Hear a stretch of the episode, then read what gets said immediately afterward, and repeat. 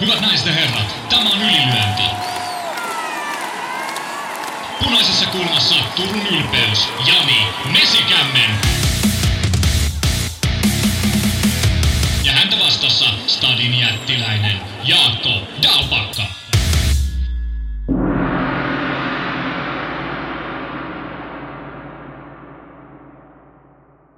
Halo, halo, kuuleeko Lontoo?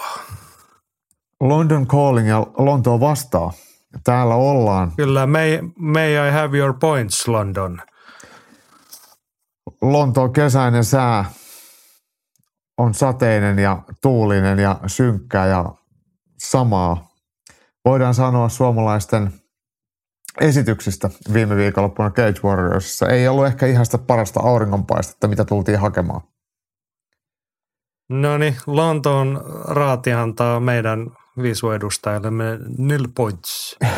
Nil Joo, point. ei, tota, kuten tästä havaitsette, olette Ylilöinti-podcastin parissa ja homman nimi on nyt sellainen vähän jännän äärellä, että minä Jani olen täällä Suomen Turussa, jossa tietty kaikki on hyvin, mutta Jaakko on Lontoossa vielä ja merten ylitse yritämme ylläpitää yhteyksiä saada podcastin teidän iloksemme kasaan. Ja lähdemme liikkeelle suoraan asiaan, jotta Jaakon arvokasta lomailuaikaa ei tähän, mutta mennään siihen kotimaan katsaukseen. Homman nimihän on sellainen, että viime viikonloppuna oli paitsi UFC Lontoossa, niin oli Cage Warriors 157. Siellä oli kaksi suomalaista nimeä. Janne Elonen Kulmala lähti pikahälytyksellä sinne. No, se ei nyt mennyt sitten nappiin. Liam Gittingsia vastaan ensimmäisen erän TKO-tappio. Sitten oli pidempään valmistautunut Jesse Urholiin, otteli Omiel Brownia vastaan ja se nyt ei mennyt yhtään sen paremmin. Tyrmäystappio ensimmäiseen erään. Totean nyt jo tässä kohtaa, että menkää, katsokaa YouTubesta Ylilöntistudio. Siellä on herrojen haastattelu, vereslihaiset tunnelmat heti tappioiden jälkeen. Öö, taisi olla Samuli Karjulla, kun totesi siihen videon alle kommentteihin, että kävi miten kävi, niin pakko arvostaa sitä rehellisyyttä, millä äijät tulee siihen. Ne ei ole helppoja paikkoja noin karujen tappioiden jälkeen ja aika moni ottelija on sitten tehnyt katoamistemppujakin tuossa niin kuin ymmärrettäviä vaikenemisia, mutta tota, tämä kaksikko tuli kamera eteen ja jutteli Jaakon kanssa. Käykää tsekkaa se, mutta Jaakko, kerropa sinä nyt omaa näkemyksessä. Sä olit Jampan kulmassakin ja näet varmaan Jessen matsinkin ihan No lähietäisyydeltä. kyllä mä olin Jessenkin Miltä kulmassa. siellä Mä näyttää? teippasin molempia Aa. kädet ja olin vesipoikana sitten Jessellä. Ja No niinpä Jampan olit. kulmassa. Kyllähän mä sen Joo. näin ruutua katsomaan, olin jo unohtanut sen tässä arjen hurmassa. No niin, kerro vaan.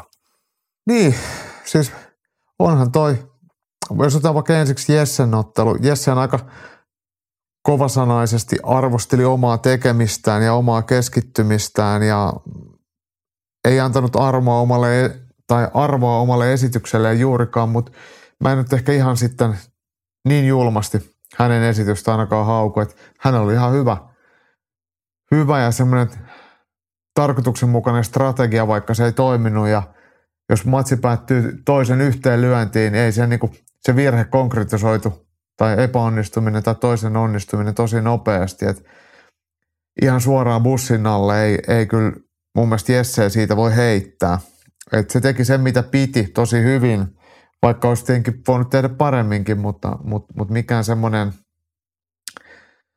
voi, voisi sanoa, että olisi, olisi niin kuin jotenkin ulkoisesti sanonut, että et, ethän sä se ole harjoitellut tai loppukunta tai ei osannut tai jotain. Että toinen osu alkoukun käsien välistä suoraan leukaan. Se taisi olla tyylin ensimmäinen lyönti, mitä Omiel Brown kunnolla löi.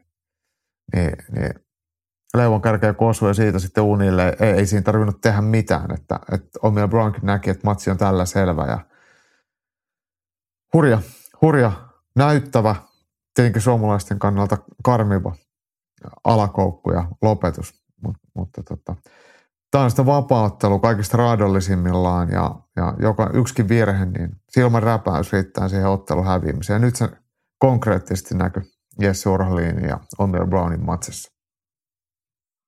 Joo, jotain sellaista, jos ennen kuin mennään jampaan, niin jotain sellaista samanlaista epäsuhtaa siinä kokonaisuudessa oli mitä viimeksi vuosi sitten Jessellä, että väkisinkin ajatus ha- hakeutuu siihen, että henkisellä puolella homma vähän prakaa. Ja siihen Jesse viittasi sekä viime vuonna että nyt tänä vuonna, että kaikki ei ole kuosissa. Ei, saa, mä luen tähän, pureutetaan toi nyt. Otetaan, kun siellä oli, sä olit se video jakanut, niin sinnehän me olimme saaneet myös kommentteja. Mäkisen Tero totesi, että en ymmärrä, että lähdetään vapaaehtoisen sotaan itseluottamus maanraossa ja mieli Suomessa, kroppa Briteissä – sitten tulee pieni kritiikki sullekin. Jaakko antaa kysymyksissään kommenteissaan lisäksi aika ylipositiivista kuvaa ottelijoidemme ylivoimasta fysiikasta ja urhalinin kohdalla kuvan, että ottelu oli lähes yhtä maalia, mutta vastustajan ainoa tekniikka sattui osumaan hyvin. Se ei todellakaan ole niin eikä mennyt niin. Oma kulmamies ei ehkä ole paras haastattelija varsinkaan noin lyhyt aika ottelusta. Joo, to, toi on totta. Ei siis, eihän se ollut niin kuin hyvä tilanne sullekaan. No ei tietenkään. Mutta tota, Mut mä, mä, niin kuin paskat siis, fiilikset kaikilla, mm. mutta mä, mä sanon tähän nyt vielä sen, että niin kuin, joo, ei, ei ole optimaalista, mutta tämä on tavallaan niin kuin Suomen MMA-skenen realiteetti, että Jaakko Dalpakka teippaa jätkien kädet, menee kulmaan ja sen jälkeen haastattelee. Ei siellä ketään muutakaan ollut niitä haastatteluja. Sitten toinen vaihtoehto on se, että niin kuin, ei olisi niin kuin Jesse ja Jampa haastattelu missään. Ja enkä siis mitenkään mitätöi tota, Teron kritiikkiä, jonka tavallaan tunnista, mutta se on hyvin inhimillistä. Että sä oot, niin kuin, sä oot, kun mä tiedän, tunnen sut niin hyvin, että sä oot hyvin empaattinen ihminen. Niin, se, niin kuin, sä et pääse siitä roolista millään kyllä haastattelee eroa, vaikka siinä pitäisi varmasti olla kriittinen. Mutta en mä tiedä, olisiko se muuttanut mitään. Ties se oli niin armottoman tyly esimerkiksi itselleen, että olisiko se nyt sitä auttanut, että sä olisit potkassut sitä vielä sääreen siinä. Niin ja siis... Mutta ymmärrän siis Teron kritiikin. Niin, ja Tero on, on täysin oikeassa, eikä siinä ole mitään silleen pahaa. Et, et, ja kritiikki pitää ja, ja saakin antaa. Et, et mä ehkä en, en, en siitä niin kuin lähde kiistämään, vaan ehkä enemmänkin selventämään sitä, että mikä se oma rooli siinä enemmänkin on. Et, et mun roolihan on, ei ole absoluuttinen mikään korkeatasoinen journalismi – että mähän en ole mikään oikea toimittaja, eikä se ole ikinä ollut mun tavoite. Ja, sit, ja olet myös sanonut sen aina niin, ääneen. Niin, et, et, ja, ja mä ennemminkin haluan tuoda ne silmät tänne kulisseihin, että kaikki muutkin pääsisivät näkemään sen, mitä mä pääsen hyvällä etuoikeutetulla mahdollisuudella näkemään. Ja, ja sitten toinen, että vaikka mä niin Jamballe vedän kerran viikossa treenejä, ja Jamba on kuitenkin ensisijaisesti mun, mun ystävä. Ja niin on Jessekin. Että Jesselle mulla ei ole mitään valmennussuhdetta. Ja Jessen kulmassakin mä olin ihan puhtaasti auttamassa heitä, kun he on kahdestaan. Niin, niin, niin, niin tota, tavallaan mä en edes kanna siinä mitään valmentajan viittaa. Että siellä mä oon ihan puhtaasti apu, apupoikana. Ja, ja on va- erittäin vahva, kyllä, vahvasti kyllä, mutta kuitenkin niin kuin, niin, ja kuitenkin niin kuin henkisesti, niin kuin englanniksi sanottaisiin invested, niin kuin mm. sitoutunut siihen – ystävänä ja tuttuna ja kollegana. Sille mietin, että jos tässä niin oikeasti pitää se niin kritiikin kohde löytää, niin se saattaa olla, että se pitäisi olla sitten minä, koska minähän jätin lähtemättä reissuun muista henkilökohtaisista syistä. Että mä, yleensähän meidän työjako on ollut näissä varsinkin matsin jälkeisissä haastatteluissa se, että minä, joka olen, pidän itseäni jonkinnäköisenä ammattionnalistina, niin – ja mulla on ehkä niin kuin erilainen etäisyys noihin jätkiinkin, mutta ei se tietenkään niin kuin, ei se poista sitä, että mä oon niin kuin samaa mieltä siitä, että ei se siitä olisi mitenkään paremmaksi muuttunut, että olisi niin kuin jätkät vielä heittänyt toisenkin pussi alle, kun he tekivät sen itsekin siinä. Aivan, aivan. Mutta tota, Henkka oli muuten todennut tämän saman, että perkele hattu pois päästä, että heti olivat jätkät ylilöinti YouTube-kanavalle kertomassa fiiliksi, että mikä meni pieleen ilman tekosyitä. Sitten, no, todetaan, että ka- kaikki varmasti arvostaa. Teidän on helppo arvostaa sitä, kun saatte kontenttia ja ne kuulumiset sieltä pettymyksenkin hetkellä, mutta tota, no, Jessen kohdalla se meni niin tosi synkäksi, mutta Jampan kohdalla mä sanon sama. Jampa oli silloin joskus edesmenneellä Twitch-kanavalla meillä edellisen tappionsa jälkeen mm. vieraana ja puhuttiin, siis se on yksi parhaita hetkiä meidän ylilöintiuralla, se tunti puolitoista, mitä puhuttiin ja niin kuin analysoitiin ja mentiin aika syviin juttuihin. Niin hänellä on kyllä, varmaan on paljon tehnyt henkisesti töitä näitä, eikä ne asiat ole kunnossa, mutta se, että hän pystyy tuollaisen tappion jälkeen siihen itsereflektioon, joka ei kuitenkaan ollut semmoista niin kuin suomalaista synkkyyttä, Mhm. vaan että se oli ihan oikeasti niin kuin sellaista niin kuin arviointia, että miksi tämä meni näin. Joo, ja siis toi itse asiassa toihan löytyy Jamba YouTube-kanavalta toi, muistaakseni vielä. Jambahan sen otti talteen. Että se mun mielestä on, on katsottavissa se keskustelu. Joo, suosittelen ehdottomasti.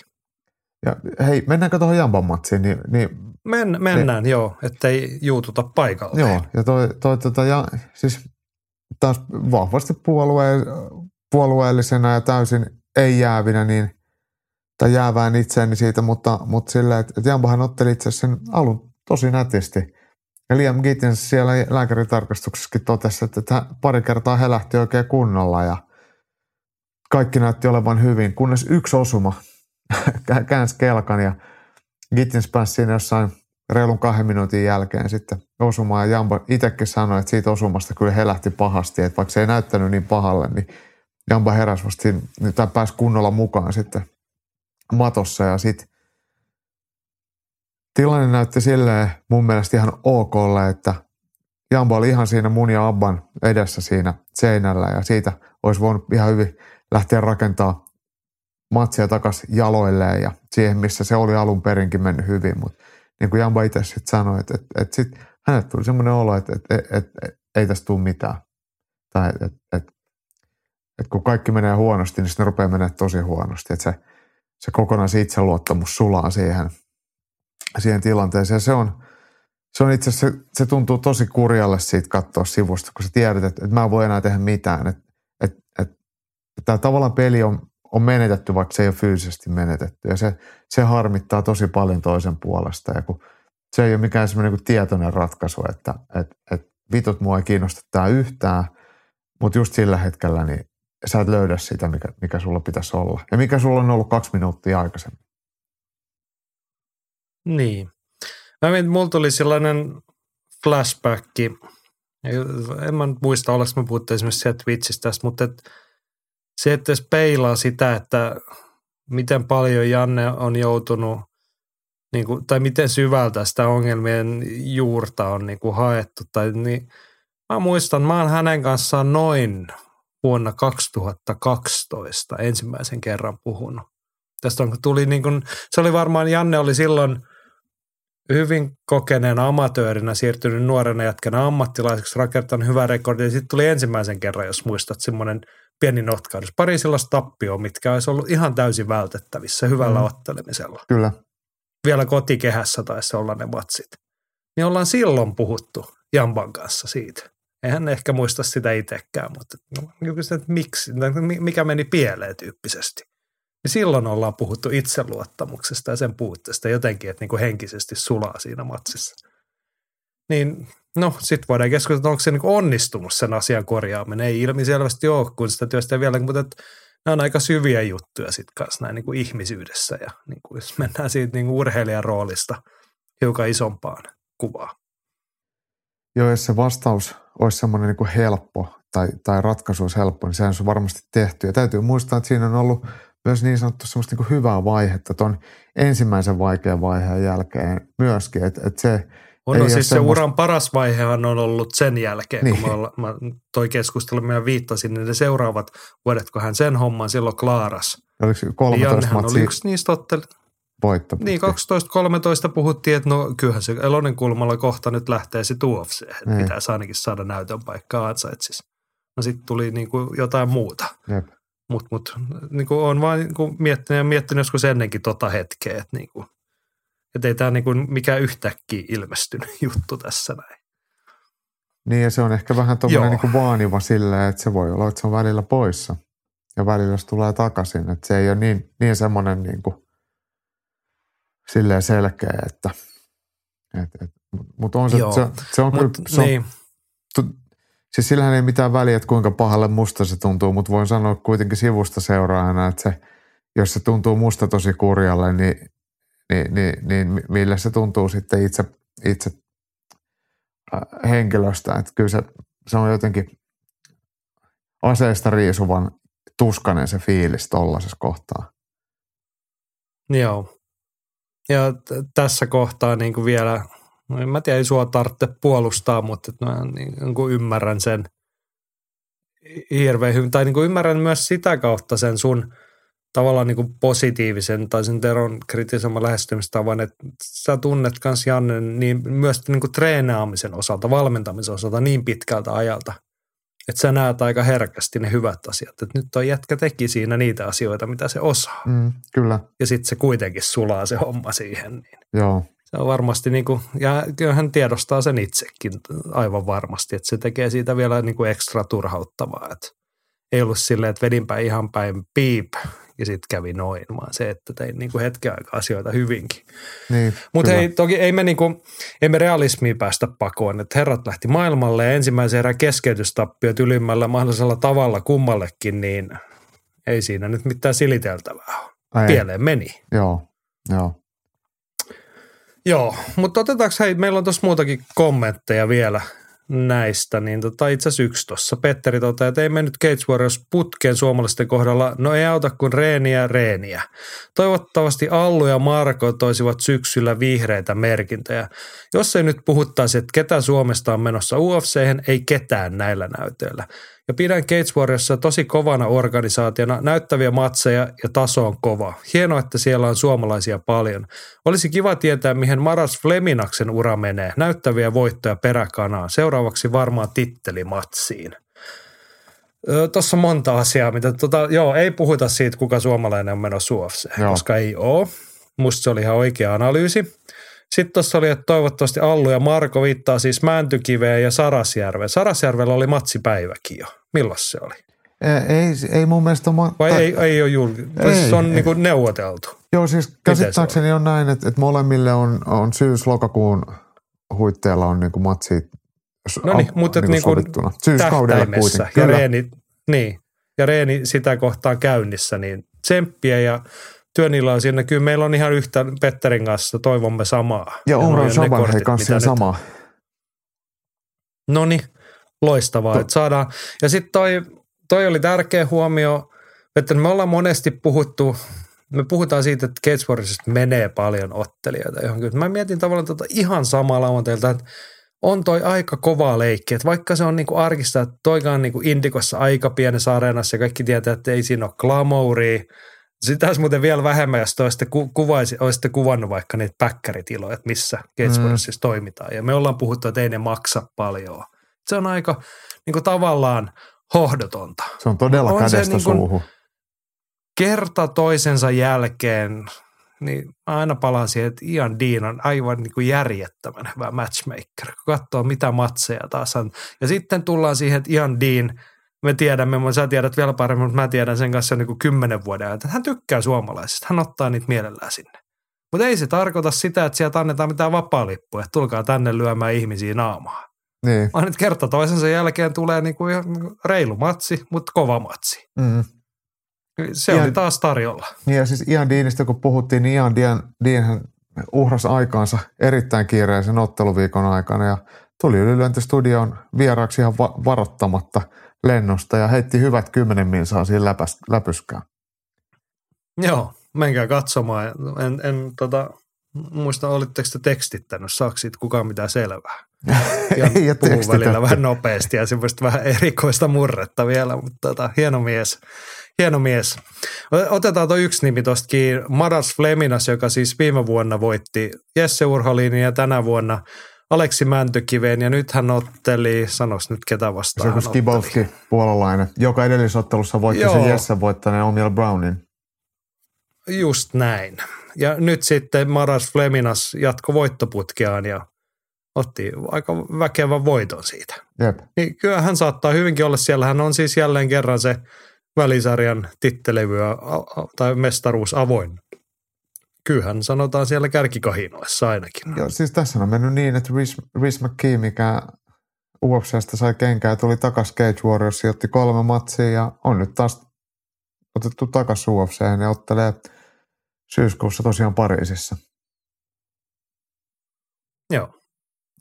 Mutta tavallaan, no joo, ei me niinku ehkä ihan suottaisi peruttaa vuoden taakse tai vuoden ja viikon verran, niin ei ehkä ihan suotta puhuttu siitä, että olisiko Jesse Urholinilla sitten kohta saumaa johonkin isoon matsiin. Niin olisi ollut, mutta nyt ollaan sitten vähän kaukana. Tietty Aleksi Mäntykivellä ollaan ihan samalla tavalla odotuksia rakennettu jossain kohtaa, mutta et, niin kuin, taas ollaan siinä pisteessä, että ne tyypit, kenelle suomalaiset on hävinnyt, niin ne saavuttaa asioita. Kyllä, kyllä. Jotka olisivat niin kuin, tavallaan suomalaistenkin ulottuvilla. Se on, se on semmoinen, mä en tiedä, silloin niin kuin suomen kielessä mitään semmoista – on alkaa mieleen, mikä termi tai sanonta siihen sopisi, mutta se sattuu vielä vähän enemmän niiden tappioiden kohdalla tai tappioiden jälkeen, kun niin. huomaa, niin, tossa toi nyt on. Että kun viikonloppu UFC-kortillakin katteli taas sellaista ottelijaa, että niin, toi voitti se suomalaisia, nyt toi on tuolla. Eikä Siellähän oli muuten, me unohdettiin viime viikon podcastissa se avausottelussa Shuffle Filio vastaan oli se Bares-niminen espanjalainen, se on käynyt Keitsissä häviin Mikille. Joo, okei. Okay. Eipä osunut edes niin rekordissa vaikka vähän tuli silmältä. Joo. Että sitäkin matsia taidettiin puhua. Niin. Joo, no, mutta mennään kohta siihen UFC-iltaan.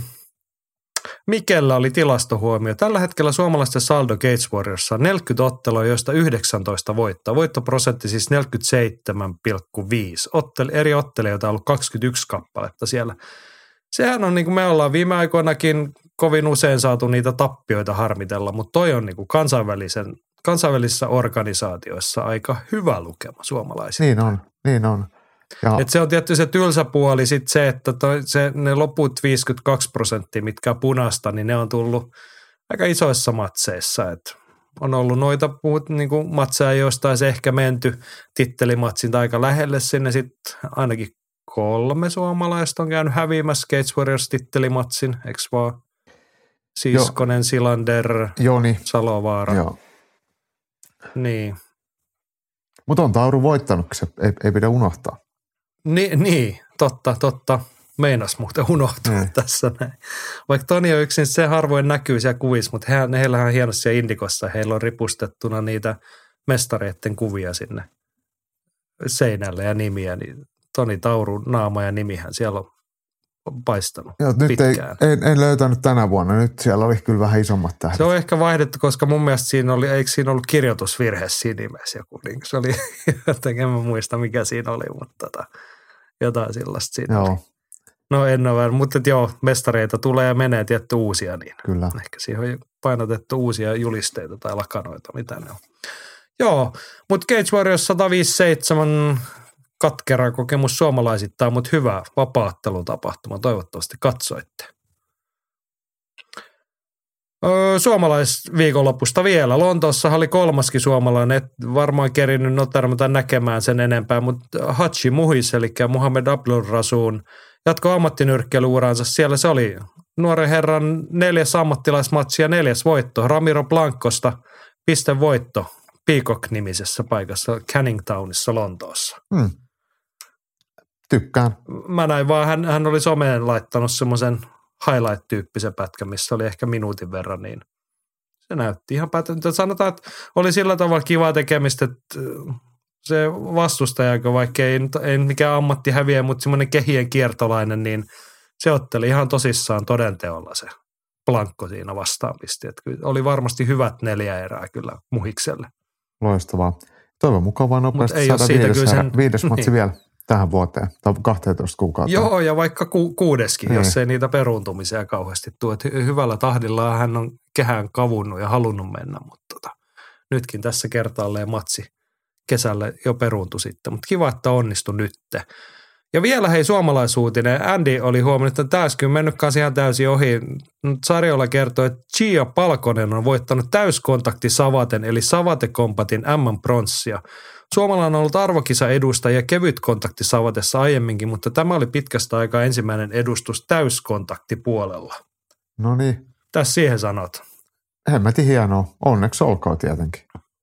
niin. Ja tiesitkö, sä oot tämmöinen sivistynyt kamppailu. Mulle ei olisi riittänyt tietämys siihen, että on täyskontakti savate ja sitten on kevyt kontakti savate. Kyllä niitä varmaan nykyisin, niin kuin savatessakin se, niitä on, on on niitä ottelumuotoja lisätty, että saataisiin enemmän kisaajia varmastikin. Ja on varmaan ollut pidemmän Mä, aikaa. sattuman kauppana tiedän yhden suomalaisen menestyneen Savatekan, mitenkö se mahtaa olla, mutta tota hänen nimensä oli Annukka Volotinen. Muistan vaan, kun hänen veljensä oli joskus meidän siis niin kuin noissa illanvietoissa No niin. vieraana joskus vuosia vuosia sitten ja tuli vaan puheeksi. Joo, ja Annukka on siis nyrkkeilykin. Et, et, Kyllä, kyllä. Mutta hän on Savatessa menesty jossain oikein kansainvälisellä Joo. tasolla. Joskus muun ky- kymmenisen vuotta ehkä sitten. Jotain tämmöistä. Joo. Kotimaan katsaus oli vähän synkemmän puolella, mutta kiva, kun saatiin näitä onnistumisiakin tähän. Ja ei kai siitä sitten taas kun uuteen nousuun. niin, syksyä odotellessa. No niin, mutta hei se varsinainen tai isompi syy, miksi sinäkin Lontooseen matkasit, niin oli Lontoon UFC-ilta. Ö, me oltiin pikkasen, niin kuin, ei, ei voi sanoa pettyneitä, mutta et, kyllä mulla oli sellainen olo ennakko, että ei tämä nyt ihan ole niin kuin parasta. Ja puhuttiinkin siis viime viikolla, että pieni semmoinen pakollinen inflaatio, joka aika isoja iltoja siellä ollut, niin ilmeisesti englantilaiset oli samaa mieltä, koska Areena ei ollut loppuun myyty, lippukassa ei ollut hirveän iso ja sitten se, mikä on niinku ihan poikkeuksellista, niin siellä oli alkuillasta, kun täältä kotikatsomusta katsoi, niin ihan silmin nähden tyhjää siellä areenalla, mikä Joo. on aika harvinaista siellä. Mutta tota, jotenkin se pikkasen laimeeksi jäi, Joo, varsinkin pre- englantilaisten osalta. Mutta mut myös se, että et pressissä huomasi, että ei ole läheskään niin paljon toimittajia. Että et varmaan hiljaisin eventti, mitä, mitä on koskaan nähnyt niin kuin työn, työntekijänä. Että tota, mut, mutta tota, ei se nyt loppujen lopuksi mikään huono ollut, mutta kyllä ne suuruuden äh, päivät ainakin tältä kertaa oli, oli ohi, että että tämä oli tämmöinen vähän niin kuin perustason Lontoonilta, mutta Dave Shaw UFCn puolelta oli sitä illan jälkeen pitämässä pressiä tosiaan totesi, että 15 000 lippua ja lippukassa 2,5 miljoonaa, että se on perus äh, Jacksonville kokoinen ilta.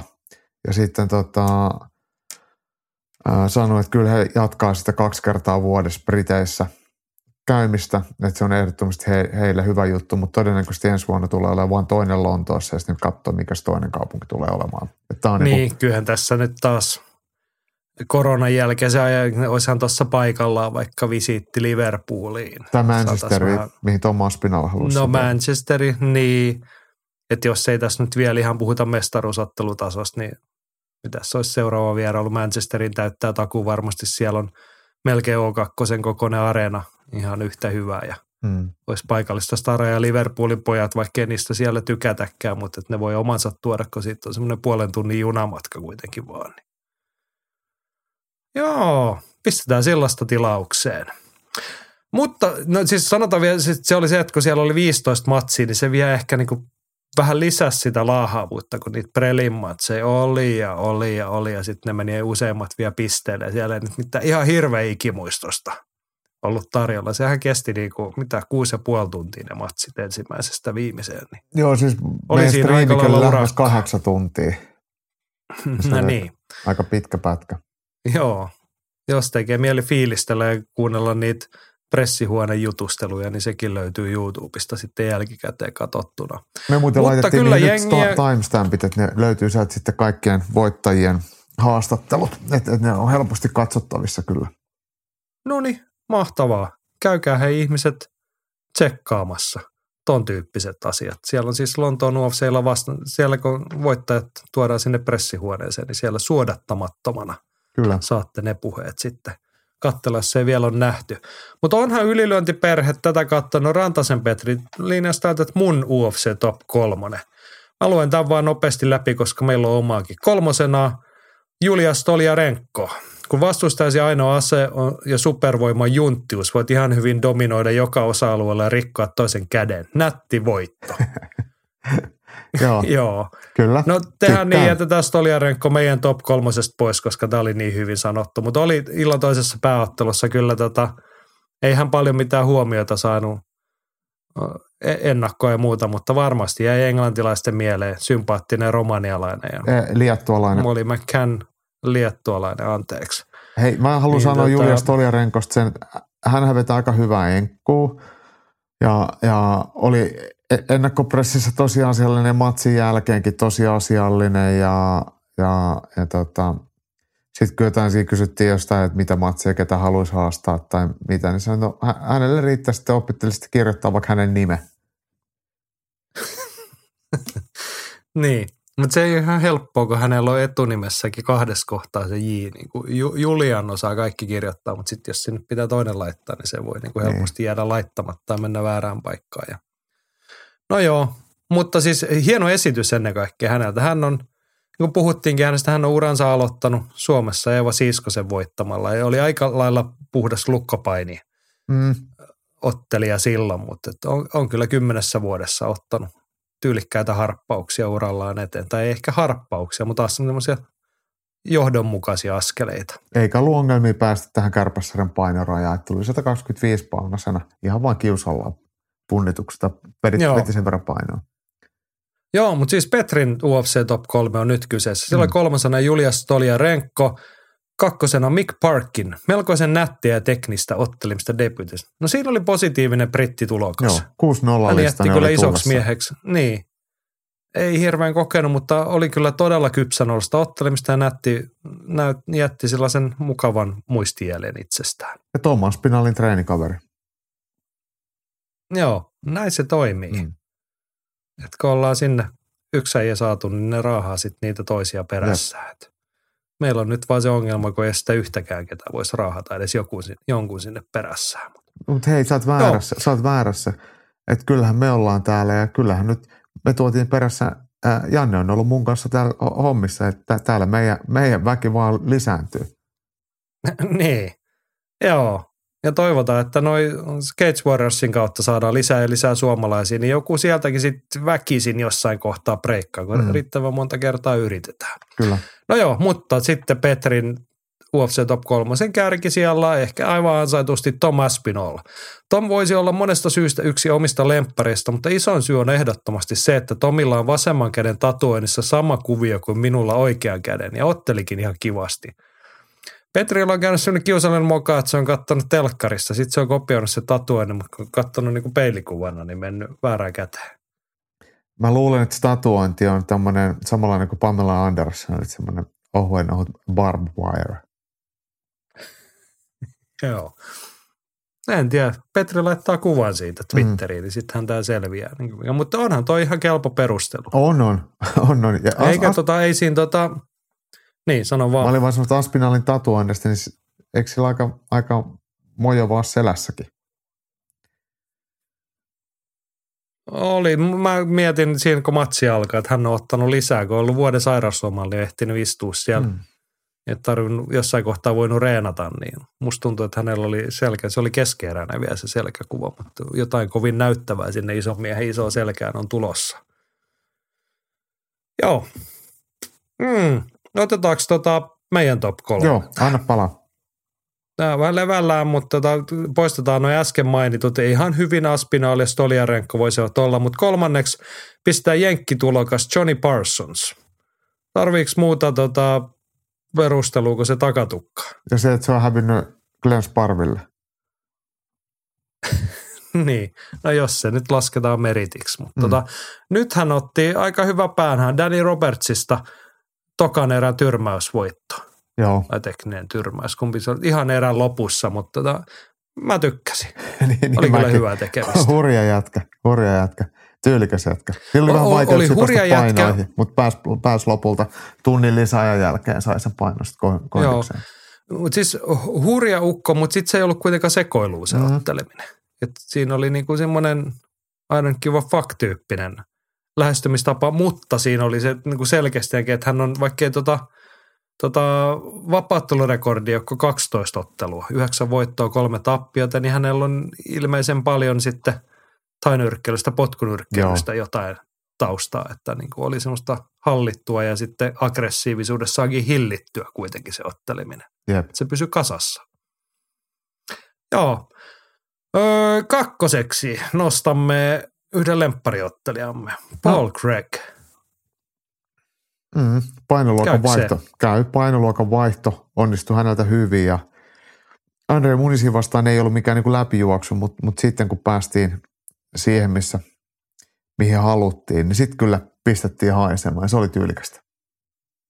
On ja siis hänkin on, puhuttiin Stoliarenkosta, miten on kehittynyt ottelu, niin Paul Craig on ollut myös melko yksipuolisen ottelijan maineessa. Joo, Mutta mä sanoisin, että tämä oli hänen uransa parasta vapaa-ottelemista, ehdottomasti. mun mielestä. Mä oon samaa Niin mieltä. kuin siinä oli jo semmoista monipuolista ja niin kuin tilanteeseen, että se ei vaan ollut semmoista pakottamista siihen yhteen suuntaan. Ja sitten Andre Munis oli kuitenkin vahvimmillaan niissä samoissa asioissa, missä hän oli, niin sit ei jäänyt homma siitäkään kiinni.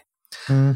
Tota, lisä ihan vaan sivuhuomiona, tässä kun me puhutaan niin, ja nauhoitellaan niin isossa maailmassa, pyörii Ariel Helvani MMA Hour, Paul Craig on siellä ollut hetki sitten vieraana, niin hän on kertonut, hän painoi matsina alla 213 paunaa. Se on aika paljon, kun puntarilla on ollut 185. No huh huh.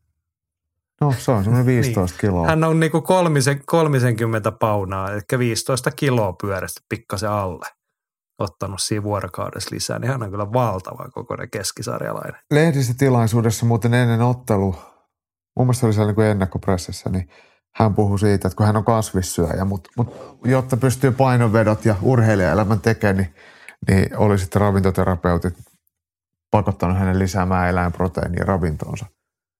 Sanoi, että ei, ei tuntunut kivalle, mutta pakko se on työn eteen tehdä kaikkensa. Eläinproteiinia. Kai sitä nyt ottaa muutakin proteiinia sitten olisi voinut lisätä. No, mielenkiintoista. Joo, Joo. Sitten, mulla loppui tuo tehty lista, mutta tota, mä oikeastaan jätin sen kirjoittamatta. Mä haluan nostaa UFC Top 3 ykkössijalle Jaakon ja Jannen. Saitte ehkä, tai sait ansaittuakin kritiikkiä tuossa pientä siitä yhdestä haastattelun oikeassa, mutta on ihan valtava se työmäärä, minkä äijät siellä painaa. Uskallan tämän nyt sanoa silleen, kun olen näitä ollut mukana tekemässä, mutta teette muutamat aika pitkät livet ja sitten oikeasti se melkein kahdeksan tunnin lauantai-illan jäpittäminen ja puhuminen, niin toivottavasti te kaikki siellä yliläntiperheessä osaatte arvostaa tätä, koska sitä ei ihan niin vaan tehdä perästä. Että vaikka paikan päälle pääsiskin, niin se vaatii pikkasen venymistä.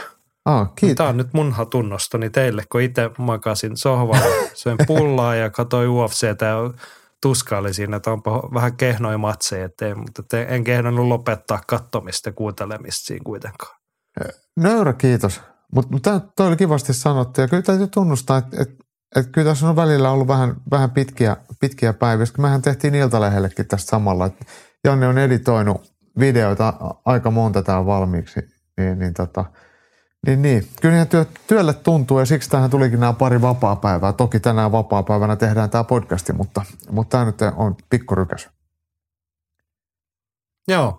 Hei, meinas unohtuu. Siinä oli meidän top 3. Täällä on muutama kommentti. Otetaan tuosta tota, No Aspinall tietenkin herätti huomioon, että Korhosen otti tota, että Aspinallin juna puksuttaa ennakoltakin ylijuoksuja tiedossa, mutta yllätti kuitenkin. Yksi matsi ja sitten titteliin. Lukkarisen Markus komppaa, että Aspinallin Tompan esitys oli veret seisattavan hyvä. Hämmentävän kevyesti liikkuu 116-kiloinen kroppa ja iskussaan rutkasti kippiä. Uskallan tehdä henkkamaisen ennustuksen. Aspinall on UFC-mestari vuoden sisällä. Okei, Atte pettaa, että yksi matsi ja sitten titteli. Onko se sitten ensi kesänä? Vegasin kirkkaissa valoissa. Mä uskallan veikata, että jos näin on, niin sitten se on tota John Jones vastaa Tom Aspinall. Sitähän, Katsoisin. joo, ja tämähän Shut on up siis, and take my money. joo, tätähän, tätähän Tom Aspinall toivoo. Että kannattaa kuunnella se jälkipressi, että Aspinallin haastattelu on, on kertoo hyvin omia suunnitelmia. Joo. Petteri oli tuohon kommentoinut, että ei ehkä vielä kannattaisi Jonesin perään huudella, mutta se oli se Aspinallin lähestymistapa, oli kyllä niin kuin rauhallinen, hän tiedosti kyllä tilanteen. Mutta Petteri toteaa myös, että Paul Gregg oli loistava, taatti loistava matsi uudessa painoluokassa, top 10 ja homma jatkuu. Wood ja Philly, hieno matsi, tekemisen meininkiä. Ja voi lihapulla, kun jäi käsilukkoon. Hienosti liettuanainen hiljensi 0-2 areenaan olisi voinut saada Bonaringin. Mä oon muuten samaa mieltä, että Julius Toliarenkkonen olisi ehdottomasti pitänyt se 50 saada Niin tosta. Ihan Niin. vaan sen niin kuin painoarvo. Mutta hei, toi yksi mainittu matsi, Nathaniel Wood vasta Andre Philly. Joo, Siinä oli laadukasta, tasasta vapauttelemista ja Woodille piste voitto. Joo, olisi se voinut äänillä. mennä katkikin siinä, jossa oli todella tiukka. molemmat joutui käymään. kirjattu, että kaikin tuomaria. No, miten se nyt sitten mahtuu? Mä muistan, että se olisi mennyt hajaani, mutta, mutta tota, sehän oli, semmoinen, missä molemmat tota, kävi persuksilla. Se saattaa mutta olla niin, että pisteet meni kaikilla 2928, että et, et se ei välttämättä, oliko se sitten hajaani vai ei. Mutta tiukka ja tasainen myös tuomarien papereissa ja molemmat otti ja antoi ja joutui kaivaa sitten kaikkensa ottelun, ottelun voittamiseen, niin se kyllä maistui. Joo. Musta on kiva nähdä Nathaniel Wood, tehty ainakin uransa seurattu sieltä alkuvaiheesta asti, niin tota, hienoa kasvua nuorella miehellä tasottelijana, että askel kerrallaan.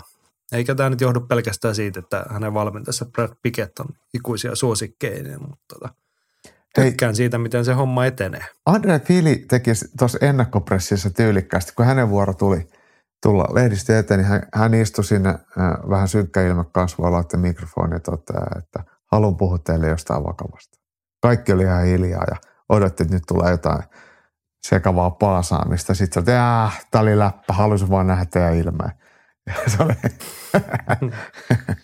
ja sitten se oli tosi semmoinen no, letkeä hyvä. Niin. Hän on ihan hyvä äijä. On, on, ehdottomasti. Ja, niin kuin, hän alkaa olla semmoinen firman mies.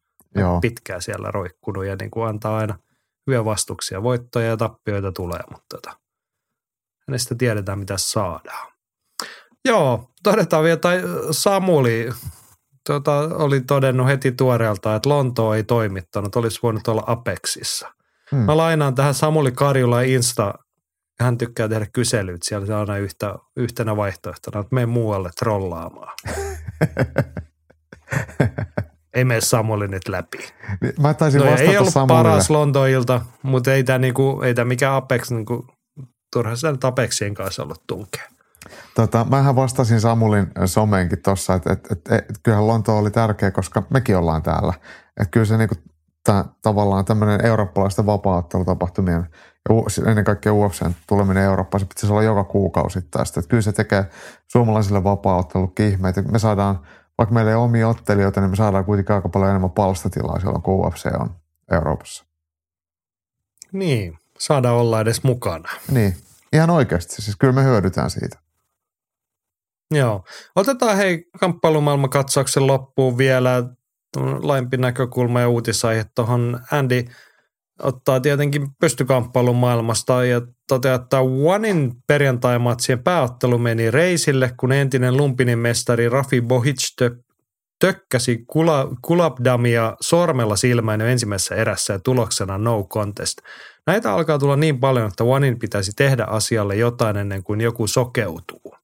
Miksi ne Joo, tuohon kommenteissa sit, niin ne soittaa, että voisiko se kertoa teidän hanskojen salaisuuden. No. Joo, joku oli kommenteissa tuohon alle sitten todennut, että UFCssä hän on ihan sama ongelma. Mm. One Championshipin kohdalla tietty olisi niin kuin silleen helppo resepti, kun tuossahan ei puhuta vapaattelusta, vaan pystyottelusta. Pistäkää ne nyrkkeilyhanskat käteen. Ei tämä sen vain, niin mulle voi soittaa aina, jos tarvii niin tämmöisiä konsulttityyppisiä ratkaisuja. Lasku ei ole Andy oli itse asiassa niin kuin, si, niin, Andy oli siihen niin kommentti, että jos, niin kuin, jos siinä on joku arvo nyt, että niin kuin mahdollisimman pienellä hanskolla, niin sitten niitä säkkihanskoja on ihan valmiiksi. Ja niissä niin kuin, taas sitten, no ei, mutta niin kuin, jos on, niin kuin, pistäkää sitten sellaiset käteen.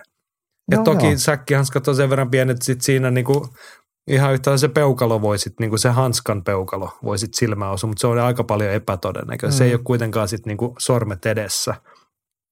Tota, Joo. Niin, mitä tuohon nyt sanoo, sen on nähnyt sekuntiakaan Onein perjantai-matseen, mutta pieleen mennyt. Andy oli tainnut siitä laittaa YouTube-videon tonne oh. meidän Facebookiin, että jos kiinnostaa mitä on tapahtunut, niin käykää tsekkaamassa. Mutta ongelma on todellinen ja tuossa oli teillä äsken se ratkaisu ja en mä tiedä sitten mitä tuo UFCn kanssa tehtäisiin, mutta siellä se ilmeisesti on ongelma, koska se aina vaan jatkuu ja jatkuu. No. Tuo on jotenkin t- tulee semmoinen olo, että, että tekee meille vaan henkästä syvää ja miettii, että onko tässä mitään järkeä. niin. No se on elämää sellaista, että välillä tulee tällainen olo, että onko tässä mitään järkeä.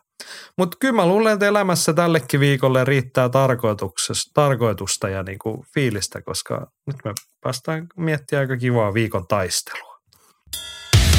Ylilyönti ja viikon taistelu. Viikon taistelussa katseemme kääntyvät ison meren taakse Amerikkaan. UFC kävi Lontoossa pienellä stintillä ja sitten lennettiin takaisin eikä mentykään Vegasiin, vaan Salt Lake Cityin. Ja vaan sivuhuomiona, että se on ilmeisesti hyvä markkina tai hyvä areena, koska siitä ei ole ihan hirveän paljon aikaa, kun UFC kävi siellä isohkonilla viimeksi tekemässä. Ja nythän on, tämä on niin kuin isoista isoimpia UFC 291 numerokorttia pääottelussa ja meidän viikon taistelussa pelissä on BMF Vyö. Baddest motherfucker on the planet. Dustin Poirier vastaan Justin Gage ja järjestys numerolta kaksi, eli uusinta ottelu. Tässä siihen Jaakko sanot. Ihan hyvä matsi, mutta mitä tuo vyö tuolla tekee, että se on kaksi rillipäätä vastakkain, niin eihän niistä kumpikaan voi olla mikään tota, pahis. Niille voisi antaa niin, jotain se... gameplay-pelejä tai jotain muuta, niin se sopisi paremmin. Niin, ei he varsinaisia niin kuin mitään katujen gangstereita, eikä he ole sellaisia kyllä esittänytkään.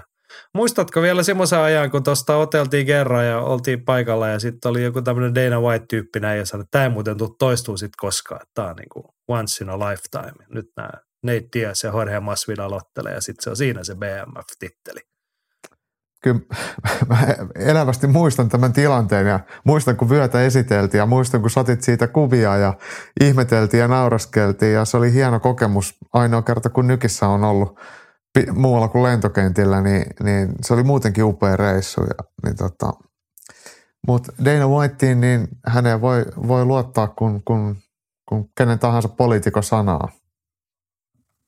Joo, tai jos vähän niin kuin jotenkin ihmisten vedonlyöntivinkit, että aina sitten kun ottaa sen päinvastaisen, niin menee ihan hyvin. Mm, niin, ne niin. juttujen kanssa aika lailla tällainen takuu, että niin kuin, trust no one. Joo. Ainakaan, tai trust, do not trust him. Ei kannata luottaa. Kyllä ne niin kuin, hommat muuttuu, hommat muuttuu. Joo, M- mutta tota, tuli kyllä semmoinen, no en mä nyt jaksa kauhean vakavasti, koska kyllähän sen kaikki tiesi jo silloin 2019. Että no, puhu mitä puhut, että eiköhän toi kaiveta esiin sit, kun se on niin kuin sopiva hetki. Niin sitten kun, sillä on, kun ei ole mitään muuta, niin sitten otetaan niin. se naftaliinista. M- Mutta tylsää se niin kuin tavallaan silleen, kun se oli niin kuin, tietysti se korostuu, kun oltiin siellä paikalla ja saatiin todistaa se. Se oli niin kuin oikeasti, se oli jotain uutta vähän hölmö gimmick, mutta tota, sitten kuitenkin se sopii siihen hetkeen niille ottelijoille siihen iltaan. Se olisi antanut olla, että jos tämmöiset keksii jotain sitten ihan muuta. Niin. Että niin. Niinku, Tämähän olisi voinut olla vaikka People's Champ tai jotain muuta, ihan sille mitään väliä, että jos haluat, siihen pitää saada niin. joku vyö. Tai Just Bleed Champion niin. tai jotain muuta. No nythän tähän tulee kalliiksi vielä tota UFC. Ne joutuu ihan uudenlaisen vyönkin teettämään, koska siinä – siinä alkuperässä, mä katsoin niitä kuvia, niin siinähän, oliko se niin, että se oli 500 UFC-eventti silloin, niin siinähän mm. on siihen sivuun se 500 järjestysnumero kirjoitettu ja se 244, mikä oli Joo. silloin se UFC-illan järjestysnumero tai numerokortin järjestysnumero. Ja nyt täytyy ihan uusiksi vetää tollasetkin sitten. Hmm. Joo, Samuli otti tähän kantaa, että BMF-vyö on vitsi, mutta sen haltija saa PPV-osuuden kuten muutkin mestarit. Sillähän se Horhegin miljoonansa teki. Ymmärrän, miksi Poirier ja Gage siitä ottelevat, vaikka eivät määritelmää täytäkään. Toisaalta kiva juttu, toisaalta piip, kun jokaisella firman miehellä pitäisi olla tasavertaiset lähtökohdat tavoitella sitä. Hmm. Niin, Joo. Kyllä mä niin kuin haluaisin nähdä jonkun numerokortin jossain titteliottelussa. Jim Miller ja Clay Guida voisi ottaa jonkun matsi jostain leluvyöstä ja PPV-osuuksista. Niin, ja saisi rollaattorin sitten kaupan päälle. Okei. Okay. No niin, mutta siis Samulilta oikeasti ihan hyvä pointti. On, on. on, niin kun, on. Ja tavallaan sitten kumpi ikinä tämän voittaakaan, niin aika kivastihan he on varmasti päässyt osille tuossa noin, mutta että kyllä suo sen tilipäivän sitten kummalle tahansa sen sitten voittaa. Mutta kyllä mua niinku kyrpii sellainen, että meidän pitää joku tuommoinen markkinointivyö, joka ei ole mikään, minkälainen mestaruusvyö, että et sillä on sitten joku PPV-arvo. Miksi niille voi vaan niin, muuten miksi, antaa sitä niin. palkkaa? Ei se ole sen kummallisempaa. Itsehän niin. ne päättää säännöt. Voisi heittää se vyö roskiksi ja sanoa, että, että te olette mestaruus, äh, anteeksi, pääottelussa numerokortilla viiseräinen ja saatte taas tai ja tämän verran rahaa. Ei se ole sen kummallisempaa. Niin, Dana voisi tulla ja lyödä siihen miljoonan dollareita nippuu siihen Hacking Catwalkille ja sanoa, että kehätytöt, väistäkää vähän tota nippua. Ja siinä on panos, ruvetkaa tappelemaan. Niin, niin, Kun on price fightingia. niin. Joo, siis äärimmäisen hyvä pointti, että miksi me ei voida arvostaa Dustin Poirierin ja Justin Gatesin kaltaisia nimiä ilman, että niille täytyy niin kuin virittää tällaista. Niin kuin siis arvostaa ihan täydessä mitassaan. Tokihan he nyt on niin kuin arvostettuja ottelijoita me tykätään ja kansa tykkää ja Dana White varmasti tykkää, mutta et, et eikö niillä voisi sitten vaan niin kuin lyödä, sanoa, että tämä on kaikkia aikoja rahakkain UFC-matsi. Hmm. Että jos niin kuin haluaisi olla silleen hyvä työnantaja, niin sitten kerran vuodessa olisi aina kaikkia aikoja rahakkain UFC-matsia. Tuossa on pinkka ja tapelkaa. Niin, tai joka PPVssä sitten aina niin kuin inflaation takia aina nousee se summa, niin, niin voi No, aina no niin, totta kai, sitä. vähän niin kuin lipputulotkin, niin tota, Niin. mutta mut se menisi niin kuin luontaisesti niin, että siinähän se taas niin kuin myyntiargumentti. Eikä se nyt ainakaan huonompi olisi kuin tämä, No mitä ei. nyt käytetään. Joo, mutta hei, kuten tuossa tuli viitattua, niin tähän uusinta ottelu. En tiedä, onko täällä, niinku, mulla on sellainen fiilis, että varsinaisesti ei ole oikein niinku tarvetta urheilullisin perustein järjestää uusinta ottelu. Herrat kohtas viitisen vuotta sitten, 2018. Se oli sitä aikaa, kun Justin Gates oli just tullut isoin puhein ja pyssyt laulaa UFC ja sitten katsottiin kukaan kuka ja pistettiin Dustin Poirier vastaan ja Poirierhan antoi korville ja Jep. pisti. Siinä otettiin ja annettiin ja neljännessä eräs keskeytysvoitto. Hmm. Eikä jäänyt kyllä epäselvää, että kumman naama oli kipeä sen jälkeen.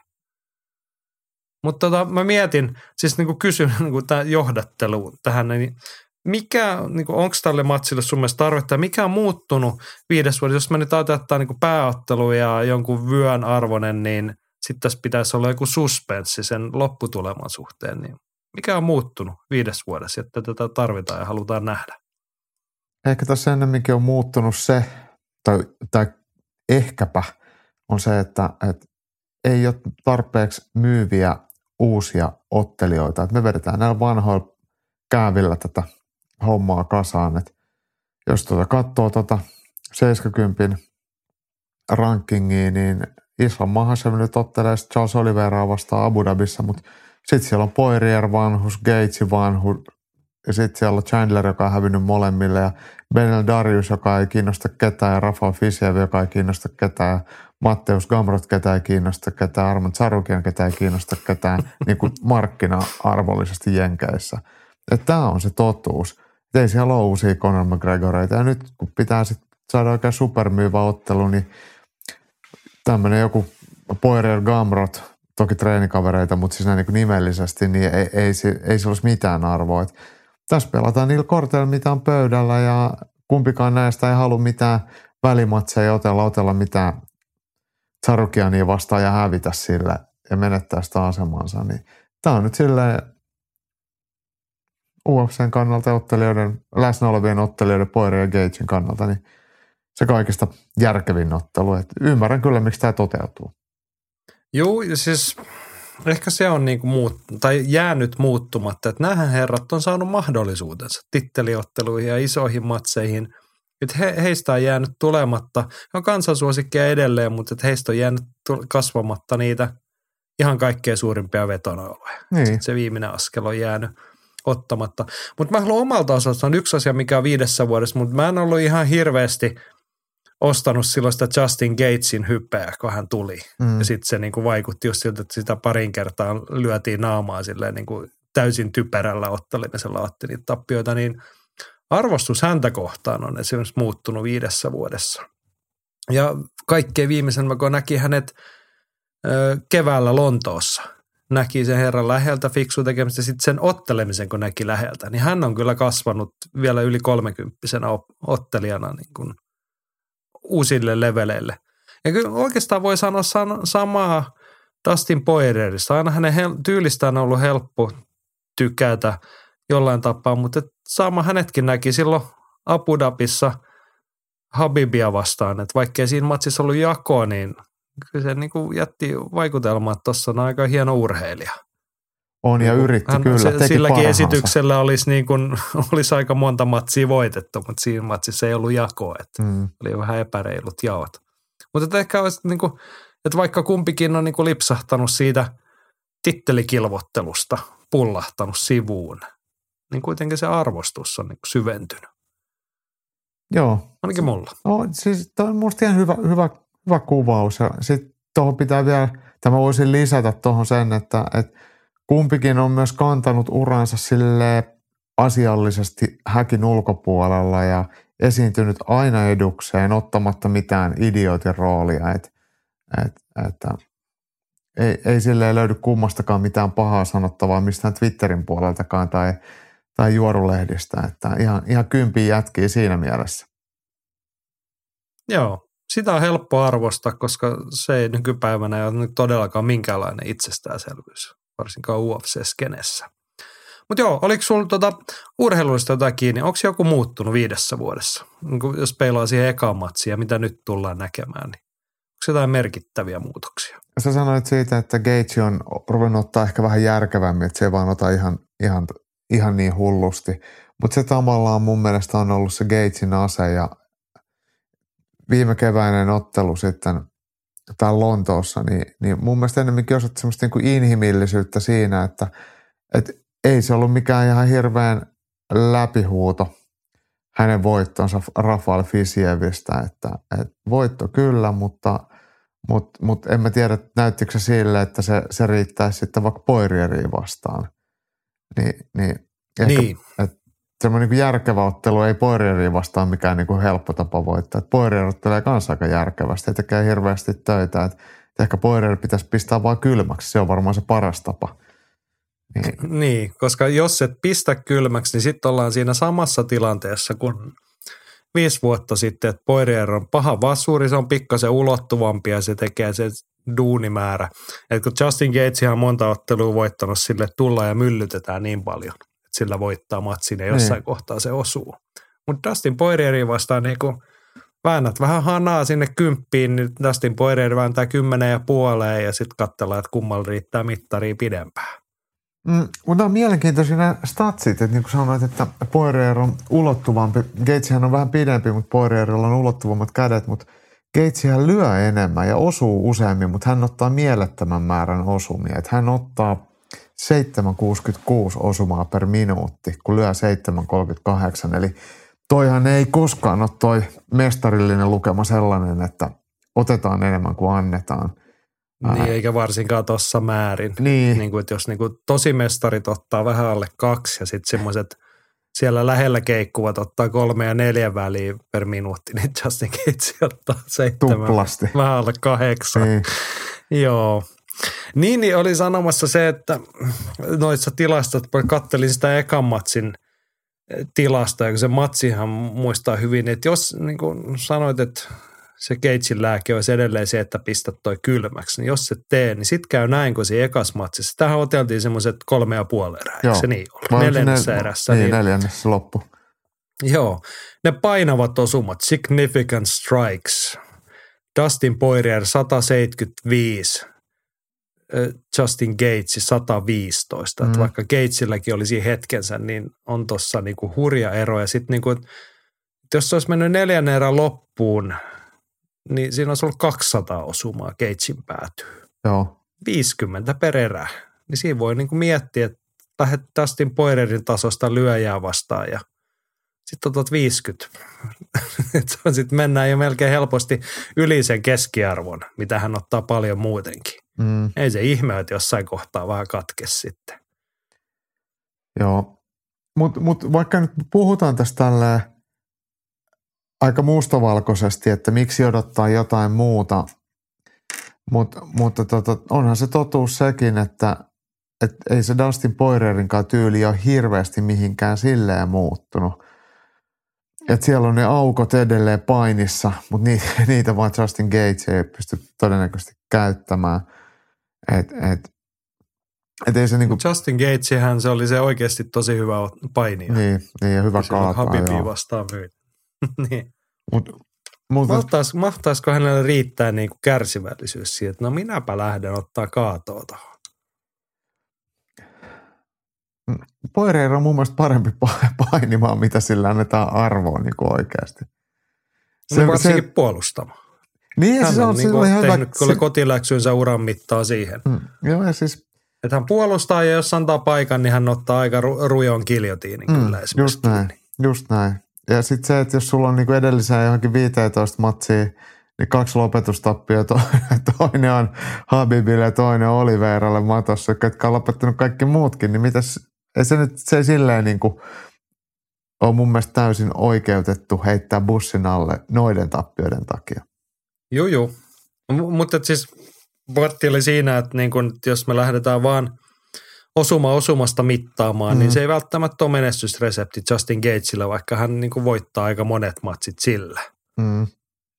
Mutta jos sä sitten, niin, kuin, niin en mä tiedä. No, mitä sä odotat? No mä odotan Mä kyllä. tiedän, hyödyttääkö sitä niin kuin, niin kuin jaaritella tästä pidempään, kun musta tuntuu, että meillä on aika selkeä käsitys tästä matsista. No. Mä odotan siitä, että otellaan ehkä vähän strategisemmin kuin viimeksi, mutta kyllä tämä pystyy otteluun lähtökohtaisesti jo va- valtaosalta. Että tuskin se Poirerkaan yrittää mitenkään väkisin kaataa, että Gage on aika iso tuohon painoluokkaan ja hukkaan siinä aikaa et, ja energiaa sitten. Että et kyllä mä luulen, että tässä nyrkein ja potkuin matsi ratkaistaan. Joo, tuossa muuten vielä yksi mielenkiintoinen statsinosto siitä ekasta, kun niitä perille menneitä osumia, siis herrat yhteen lukien melkein 300 siinä kolme ja puoleen erää, niin niistä 90 prosenttia lyötiin etäisyydeltä. Että ei siinä ihan hirveästi edes käyty sitten, että haistellaan vähän klintsiä tai seinäpainia tai jotain. Joo, Et siinä sitten katteltiin. Et siinä sitten vielä niinku noitten, sen lisäksi, että Keitsi otti älyttömän määrän noista, niin Poirierin osumista taisi olla sitten melkein 80 prosenttia Keitsiä päähän. joo, niin oli. Kun Se oli oikeasti aika Keitsillä on ne paha hyvät, matsi. kovat niinku potkut, niin. Niin, niin. Sitä vaan miettii viisi vuotta. Keitsikin sen jälkeen grindannut, että jos nyt tota on toinen samanlainen, niin miten se pääkoppa nyt sitten oikeasti kestää? Kyllähänkin keväällä niin kuin Fisieviäkin vastaanotti muutama aika rujo osuma, oli alussa vaikeuksissa siinä matsissa Jep. muistaakseni. Joo, kyllä. No, jotenkin, en mä ole väärin sanoa, että mä säälin Gatesia, mutta kyllä se hinta hänen otteluissaan on välillä tuntuu olevan aika kova. Niin, musta tuntuu, että hän on niin kuin klassinen esimerkki siitä, mihin price fighting sitten lopulta johtaa, että se, se palvottu sankari, se vaan imetään kuivia sitten, kun on se ihmisen kuori jäljellä, niin sitten Mm. se siirretään sivuun, niin on hirveän vai- vaikea nähdä, että hänelle niin kuin mitään pitkää tervettä ikää, mutta tota, ehkä sitä on parempi olla miettimättä liikaa. Joo, hänelle 29 ammattilaismatsia sitten kun miettii, että paljonko sitä osumaa on tullut otettua, niin aika raju. Aika raju on. No, sanoppa nyt, ei, ei sen pidempään. Pystyssä lyödään todennäköisesti. Pystyisi lyödään Ilman todennäköisesti suuri- täyt, täydet viisi erää. Ja Poirier voittaa. Oho, oho. Meneekö tiukaksi vai onko selvä pistevoitto sitten? No ehkä Gates voi voittaa yhden erän sieltä, mutta ky- kyllä tämä niinku mun mielestä Poirierille menee. Mutta ei ole mikään läpijuoksu. Että kyllä mitä järkevämmin Gates yrittää ottaa, niin sitten se myös samalla vähän vähentää tai automaattisesti onneksi vähentää niitä otettuja osumia. Että et se vähän sitten tasoittaa varmasti sitä meininkiä. Mutta hei, Joo, hei, mulla on yksi jatkokysymys vielä, kun uusinta ottelukysymyksessä. mm, Mä niin kuin mietin, että ollaan puhuttu nyt siitä, Gates on vähän niin kuin parantanut, ottanut niin kuin järkevöittänyt ottelu, mutta et Dustin Poirierkin on pystynyt semmoisesti, kun hän on kohdannut joitakin ottelijoita toistamiseen, niin no ennen kaikkea niissä näkyy se, että hänellä on niin kuin alan parhaita valmentajia siellä taustallaan. Että on niin kuin, löytyy eväitä tehdä asioita fiksusti. Mutta siis siellä on Mike Brown ja muuta ATT-väkeä, ja sitten sanoisin, että mikä on toi Justin Gatesin valmentaja, se ketä on noissa. Trevor Whitman. Trevor Whitman, juuri hän. Niin minkä verran annat painoarvoa sille, että ihan niin kuin, en nyt niin kuin koroteta liikaa, mutta tämmöisen niin kuin skenen mastermindit siellä taustalla juonimassa, että okei viimeksi meni noin, mutta nyt me tehdään näin tyyppiseen, niin voiko ne muuttaa tätä kuvaa? Mä mietin siis sieltä kannat, kun mä vähän yllätyin, että että mennään viisi erää. Mä ajattelin, että jos Justin, anteeksi, Dustin Poirier ja taustajoukot parantaa siitä viimeksi, tai löytää jonkun jipon, muuttaa matsin kuvaa, niin sittenhän se on niin kuin kaksi erää ja poikki. Mutta kun mä uskon, että, että kun Gates ei todennäköisesti tuottele samalla lailla, niin sitten se semmoinen niin tajuttomaksi lyöminen no niin. ei ole niin helppoa. Että se on se mun mielestä se niin kuin juttu. Mutta hei, mun on pakko, mä lisään tähän, se, sä, sä puhut näistä valmentajista, no molemmat ja kaikki varmasti tietää, että molemmissa maaleissa on sit sitä, tai molemmissa, molempien kenttien laidalla on sitä kokemusta ja osaamista. Mutta mut yksi asia, mikä, mikä jotenkin meidän unohtuu, niin on se, että nythän otellaan siellä Salt Lake Cityssä, niin eikö se ole myös näin, että se on vähän korkealla. Ja, ja Kyllä. Justin Gatesian harjoittelee Denverissä, mikä on myös korkealla. Ja sitten äh, ATT Miamiissa tai Coconut Creekissä on siinä, niin se on ihan merenpinnan tasolla. Eli onko tässä sitten niin yritetty suosia sitten Gatesia tuomalla ottelu semmoiseen paikkaan, missä poiria sippaa? Niin, sea level poirier. Mm. Niin. Mutta tiedätkö nyt, kun sä peru, tuli näitä lisäfaktoreita taas, niin mä ostan nyt ton sun argumenttis, että tähän menee viisi erää. Ostatko? Joo, mutta kyllä mä, kyllä mä oon samaa mieltä, että Poirierin, niin ei ne eväät ole siitä muuttuneet, mm. kuka tämän matsin pystyy voittamaan. Ja en, en näe, että niin suurta muutosta, välttämättä ellei tapahdu niin kuin ottelun alkupuolella jotain dramaattista, että se kääntäisi tuota osuttujen ja annettujen suhdetta. Tämä on suoraan leukauslyönti ja sitten tulee joku tämmöinen niinku niin, niin. ihan murska, murskaera. Niin, niin mutta jos mennään niin kuin, otetaan vähän kon- konservatiivisemmin, varovaisemmin, tarkemmin, niin se ei välttämättä muuta sitä hirveästi suhdetta, että niin kuin, okei, okay, Justin Gates ottaa vähemmän osua, mutta sehän tarkoittaa, että silloin hän itsekin lyö vähemmän. Jep. Niin kyllä Dustin Poirier on läpi uransa viihtynyt niissä nyrkkihipoissa. Niin on. Missä sitten kuitenkin, että vastustaja ei pakota hän siihen hölmöilyyn, koska sitten kun lähdetään hölmöille, niin Dustin Poirier ei kyllä osaa olla menemättä mukaan siihen. Hän tekee jotain hassua aina ja mm. antaa vastustajan sen maikse, mm. niin kuin siekassakin matsissa. Mutta jos vastustaja lähtee ottaa niin kuin hallittua ja hillittyä, mm. niin onhan Poirier siinä nyt piru hyvä. Niin on, niin on. Että jos hän saa tehdä, että no lähdetäänpä nyrkkeilemään ja pistää pari potkua sekaan ja siis Poirier on aika surkea potkimaan, mutta, mutta, mutta hän on erittäin taitava nyrkkeilijä ja hän, hän on jo vuosia sen Dia Alin kanssa nyrkkeilyä reenannut, joka on toisen polven ammattinyrkkeilijä menestynyt siinä hommassa niin kuin isänsäkin ja pitkään valmentanut, niin se näkyy kyllä Poirierissa, että hänellä on tosi herkät lyönnit ja hän, hän nimenomaan nyrkkeilee eikä vaan lyö. Se ei mun mielestä ole ehkä semmoista arvostusta, mitä se aspekti niin kuin yleisesti, että, että sitä ei mainosteta eikä sitä kehuta. Siinä ei ole jotain semmoista gloriaa, että se tarina ei ole niin mielenkiintoinen, mutta, mutta mun silmään se pistää. Niin, se on ehkä se Dustin Poirien pieni risti, että niin kuin, hän on vaan se, onko hän Alabamasta vai mistä hän on? Niin kuin, Louisianasta. No se etelä, Louisiana, no Joo. melkein sama asia. Joo. Hän on se etelän poika, joka ei sit, hän on niin kuin All American silleen hyvällä tavalla, mm. mutta et, ei sitten kuitenkaan koskaan se kioskin isoin tähti. Jep. Joo, mutta ylilyönti. Podcastin virallinen ennuste on siis se, että viisi erää mennään ja Dustin Poirier voittaa.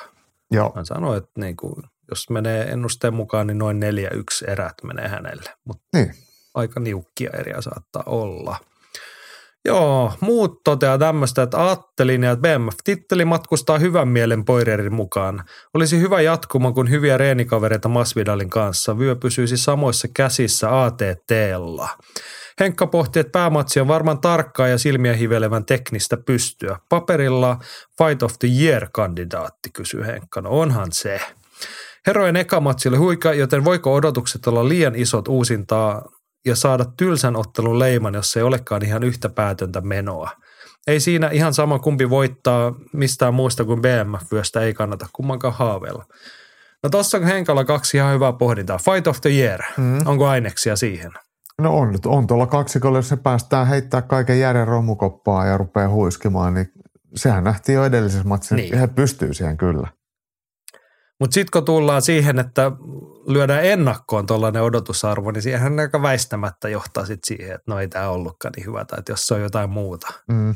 Niin, että mä veikkaan, että Just Bleed kanssa Salt Lake Cityssä ja pay-per-view-lähetyksen äärellä ei osaa arvostaa sitä, jos äijät ottaakin oikeasti laadukasta ottelemista viiserää. Niin, teknistä taitoa, strategista kypsää. Mehän ollaan, niin, me ollaan niin kuin – asiasta puhuttu tässä näin, tai Fight of the Year-tyyppisistä asioista joidenkin matsien kohdalla, niin nehän on nimenomaan ollut niitä, että ei kukaan tullut ajatelleeksi, vaan sitten on niin kuin No ehkä Volkanovski Mahashev, eikö se ollut tämän vuoden puolella?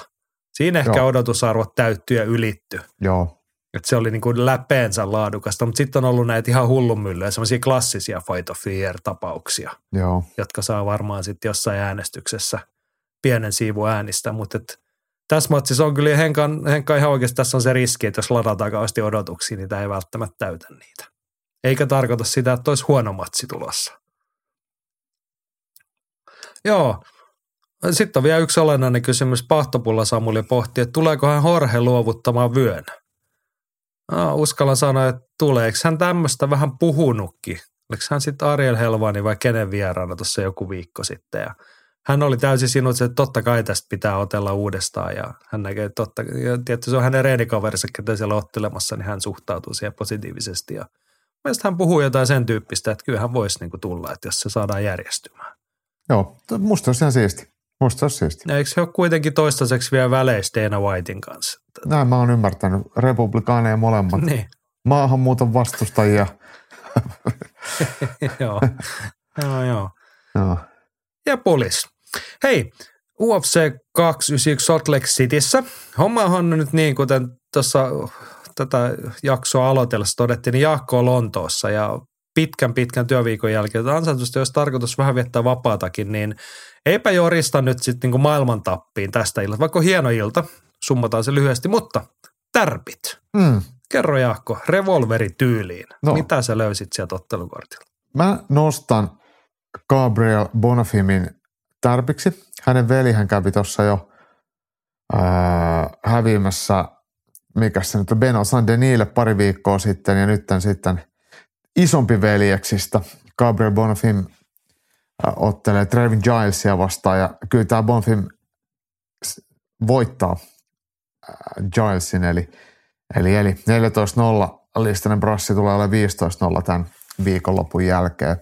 Molemmat veljet tuli siis samasta kontenderista Brasiliasta sitten UFC. Se oli ihan ja makea brasseissa silloin debyyttiinsä samaan aikaan. Mm. Se oli kyllä – ja ne otti hyvin silloin hetki ja iltama. Kyllä, kyllä. Kelpaako toi tarpeeksi? Joo, kelpaa, totta kai. Siis toi oikeasti, sulla sanoikin että toi olisi vähän niin kuin saattanut mennä iteltä ohi, että en olisi välttämättä että tässä on pitkä lista matseja kaikenlaista, niin tota, en olisi välttämättä osannut, että no eikä ylilöintiperhekään tota noita. Mä tökkään. Ihan oikeasti hyvä matsi. Mm, samaa mieltä. Joo, mä otan, ei tämä nyt ehkä huumorivalinnan, mutta tota, matsi, jota ei voi sivuttaa, on mun tärppini. Toni Ferguson vastaan Bobby Green. Aa. El Kukui. Toni on kuitenkin niin kuin niukas viiden ottelun tappioputkessa vasta 39 vuotta. Mitä luulet, kääntyykö juna nyt? Voisi kääntyä, kun tässä on nyt kaksi sellaista hulluttelijaa, Toni Ferguson ja Bobby Green on kyllä, se on mensa kokous. Niin, että meinaat, että voi sattua jotain erikoista tässä matsissa. Voi sattua. Mä jotenkin odotin, että sä olisit ottanut Black Beastin sun tärpiksi. No me voidaan mainita se hetken päästä, mutta tämä on sellainen matsi, että niinku, kukaan ei uskalla odottaa tässä, mutta kukaan ei myöskään halua jättää tätä katsomatta. Joo. Vaan? Et vähän silleen pelosekaisin tunteen, että eikä siellä nyt tapahdu mitään tosi ikävää tai muuta. Mutta todennäköisesti toivotaan sille pelosekaisin, että sattuispa jotain hauskaa ja värikästä. Ja sitten kaikki pitää luultavasti niin kuin pressiä ja mutenappulaa pohjassa, että ei tarvitse kuunnella mitä jätkät juttelee. Mutta tota. joo, ihan hyvä joo. nosto. Ihan hyvä nosto, mutta oli toi sun toinenkin ehdotus. Kyllä mä olin ihan hilkulle, että mä valittaan kuitenkin ihan aiheesta prelimien päämatsit. Niin jos tarvii jollain ottelulla myydä, että ostakaa nyt ihmiset vähän pay per viewtä, että se alkaa vartin päästä. Joo niin pistetään siihen Derek Lewis ja Marcos Rogerio de Lima. Miesten raskastarjaa. Takuu varmaa laatua. Kaksi hyväkuntoista raskassarjalaista. Molemmat on tunnettu siitä, että ne jaksaa vääntää. Sitten kun ollaan vielä korkeassa ilma-alassa, niin se on varmaan parasta kovin chitti ikinä. Mennäänkö yli vai alle yhden erää? No toivon mukaan alle minuutti. Niin, mulle se riittäisi ihan hyvin ja sitten voi niinku kommentaattorit jutella siellä mukavia täyttää se ajan ennen mm. kuin päästetään sitten tosi ukkelit kehi.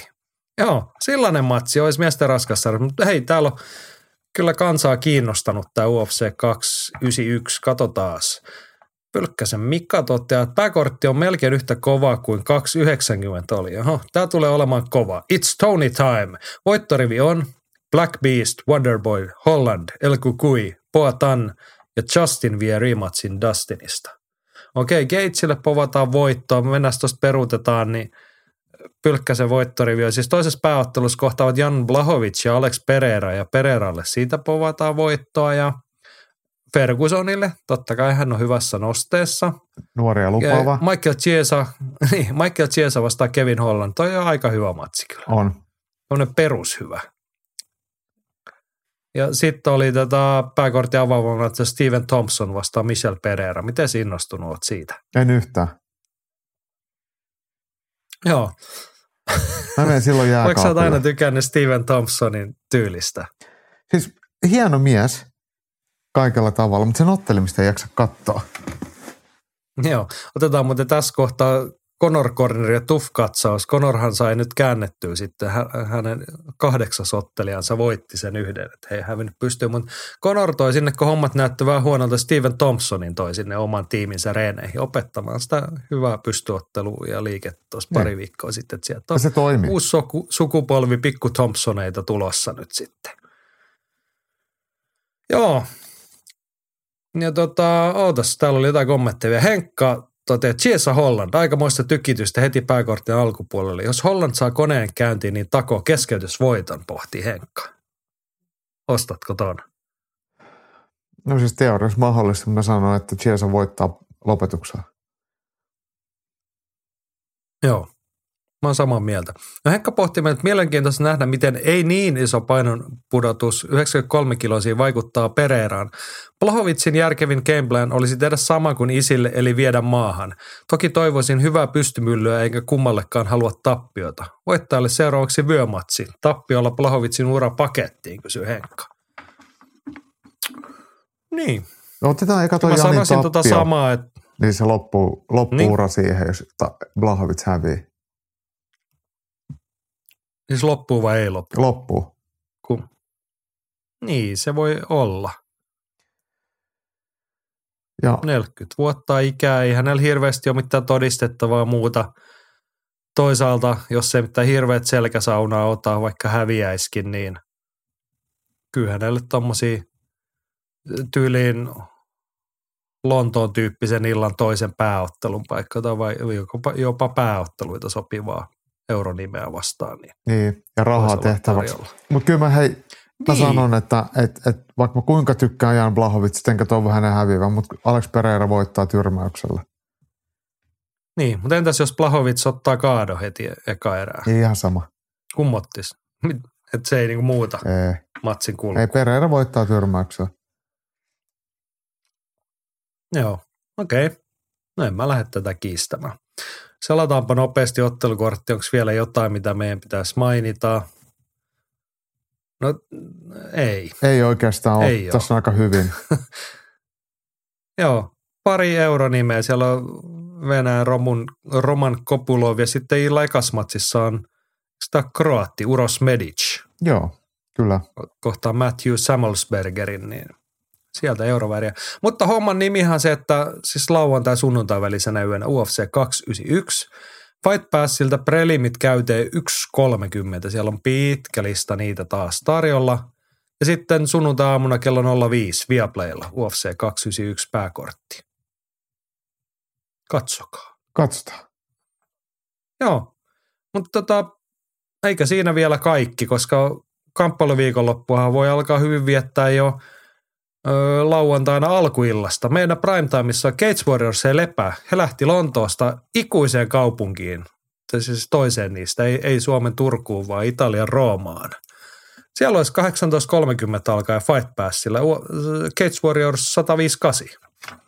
Siellä oli ihan ok ottelukortti muuten. Nämä on useasti nämä öö, Cage Warriors, siellä on tuttuja nimiä kyllä illan pääottelun todennut, että vaan siellä on miesten kärpässä tittelimatsi. Shai Hag vastaa Michel Martinioni, paikallinen suuruus. Mä, siis, mä mietin ihan vaan, että mä halusin nostaa tämän nyt vain yhdestä. No toinen syy on se, että täällä Mason Jones muuten ottelee täällä. Joo, palaa nyt. Se uransa jälkeen. Sitten on Ruotsin lipun alla otteleva Amir Malekpour kohtaa Florian Doskian. Mutta ne on niinku, se, on, se, mitä mä jäin miettimään. Gates Warriors on nyt syystä tai toisesta. Mä en ole niinku puhellut vaikka Ian Deanin kanssa tai kenenkään kanssa, että miksi Italia. Mutta ilmeisesti siellä on joku tämmöinen K-promootiotaso joka, tai taho, joka näitä tekee. Mutta tota, siellä on nyt on useamman kerran käyty ja tälläkin kortilla 1, 2, 3, 4, 5, 6, 7, 8, 9, 10, 11, 12, 13, 14 italialaista ottelijaa. Niin. Mitä siihen sanot? Mm. Mikä Koska se? eihän niinku Cage Warriorsin taso Euroopan kärkeen, niin kuuluuko sinne 14 eurooppalaista sinne? Äh, siis italialaista. Eikö italialaista, niin eurooppalaisen kärkitasoa? No ei, ei kyllä, mutta mut, mut sitten kun joku maksaa sen, niin, niin totta kai kyllä Cage Warriors sinne tulee. Noniin. Joo, joo. Mutta mä mietin siis, tämä on nyt taas sitä utopiaa. Siis kun ollaan kertaa kertaa toisensa jälkeen, että millä ne suomalaiset saataisiin menestyä, niin joo on se helppo ratkaisu, että joku massimies kaiva pinkka esiin ja homma, kyllä Cage Warriors tulee Suomeenkin. Sano, että tuutte tänne kaksi kertaa vuodessa, mä hoidan tämän homma ja maksa. Mutta niin realistisempi olisi se, että mieti, jos me saataisiin niin Pohjoismaiden tasolla, Mm. kun siellä on paljon valmiiksi jo niitä. Mutta kaksi kertaa vuodessa Suomi, Ruotsi, Norja, Tanska akselille. Ja sitten siinä, kun täällä on tämmöisiä niin nollalistaisia tai nolla yksilistasisia Niin on. italiaanoja. Niin on. Niin mitäs jos siellä voisikin joku kokenut suomalainen amatööri tehdä niin kuin Marko Sarasjärven tai kerran kaksi vuodessa. Tekisi tämmöiset suomalaiset lähtis sinne. Joo, Ai se ottelee. Kyllä se Aivan mulle varmasti kävisi. onnistuisi, mutta, et, mutta tämä on se tapa, että jos meillä ei niin kuin, no se toinen tapa, tietty se, että kun meillä on Suomessa promooti, että joku lyö sinne pinkaan, että ruvetaan järjestää sellaisia iltoja, että sitä rekordia ja kokemusta saadaan täällä.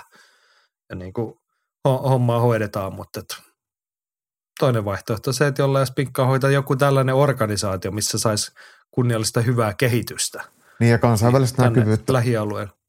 Niin, ne on olennaisia asioita. Joo. No Mun niin, mielestä on ihan tällaista mietin, mielenkiintoinen. kun katsoin tuota ottelukorttia. Että olisi pitänyt vitsi muistaa Joo. Janilta kysyä tuosta, kun sen kanssa juttelin. No ensi kerralla Ensi sitten. kerralla. vaan? Joo, joo. Joo. Mutta tämä on siis lauantai-ilta, 18.30 alkaa UFC Fight Passilta toi, toi, toi Cage Warriors 158, sitten puolen jälkeen 1.30 samasta osoitteesta UFC Prelimit ja sunnuntai 05 Viaplaylla alkaa sitten toi UFC 291, mutta kappaleviikkoonhan kuuluu muutakin. Mä en olisi tämmöisiä muuten huomannut ollenkaan. Siis olen jotenkin niin kuin ur- urautunut ja ehkä vähän kesävireessä, mutta onneksi meillä on näitä nyrkkelmiehiä, koska puhuttavaa on ja uskallan sanoa, että sinäkin mielellään näistä puhut hetken. Henkka toteaa, isojen otteluiden boksausviikko. Tiistaina Japanin maaperällä mielenkiintoinen Super Bantamweight-matsi, jossa panoksena on VBOn ja VBCn vyöt. Naio Inoue nousee painoissa ylöspäin ja kohtaa Stephen Fultonin.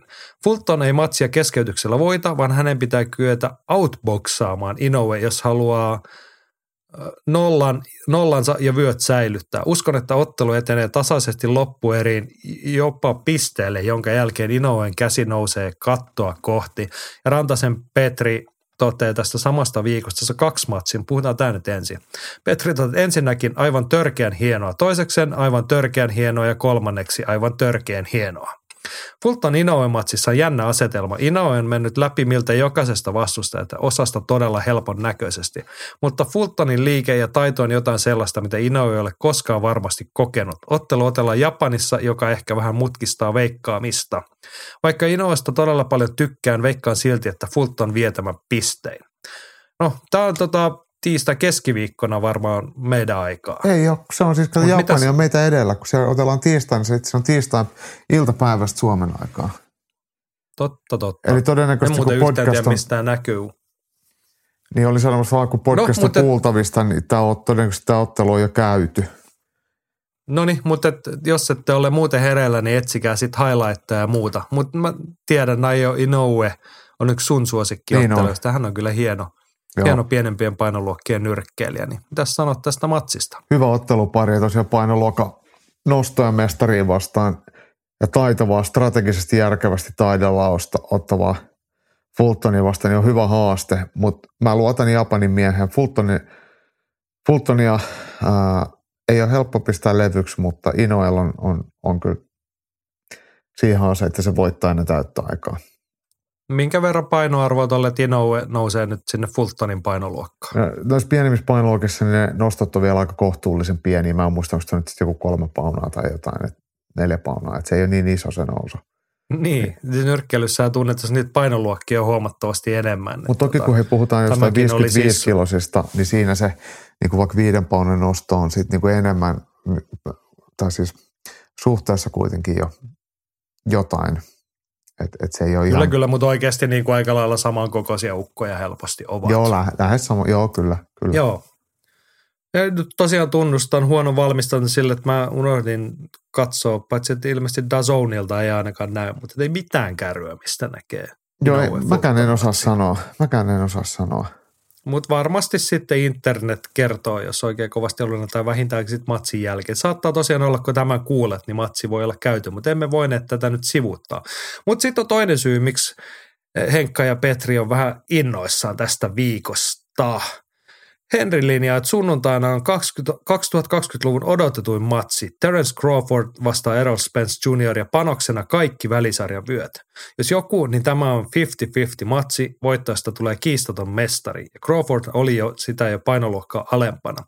Spencein otteet ovat ailahdelleet ja oli lähelle, että ura loppunut, kun ajoi Ferrarinsa katolleen illanvieton jälkeen. Crawford taas on ollut dominoiva.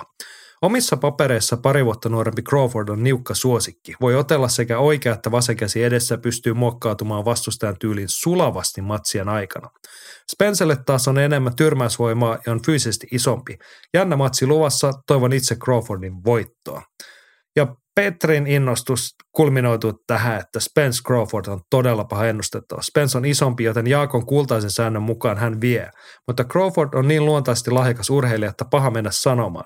Olen melko varma, että pisteelle mennään ne ekat kuusi erää ratkaisee aika pitkälle. Se kumpi niissä ottaa kuskin paikan vie koko matsin. Crawford on aikaisemmin ollut ehkä hiukan, hiukan hidas aloittaja, joten tämän takia vaaka ehkä hiukan Spencein puolelle. Mutta uskon silti enemmän Crawfordin voittoon.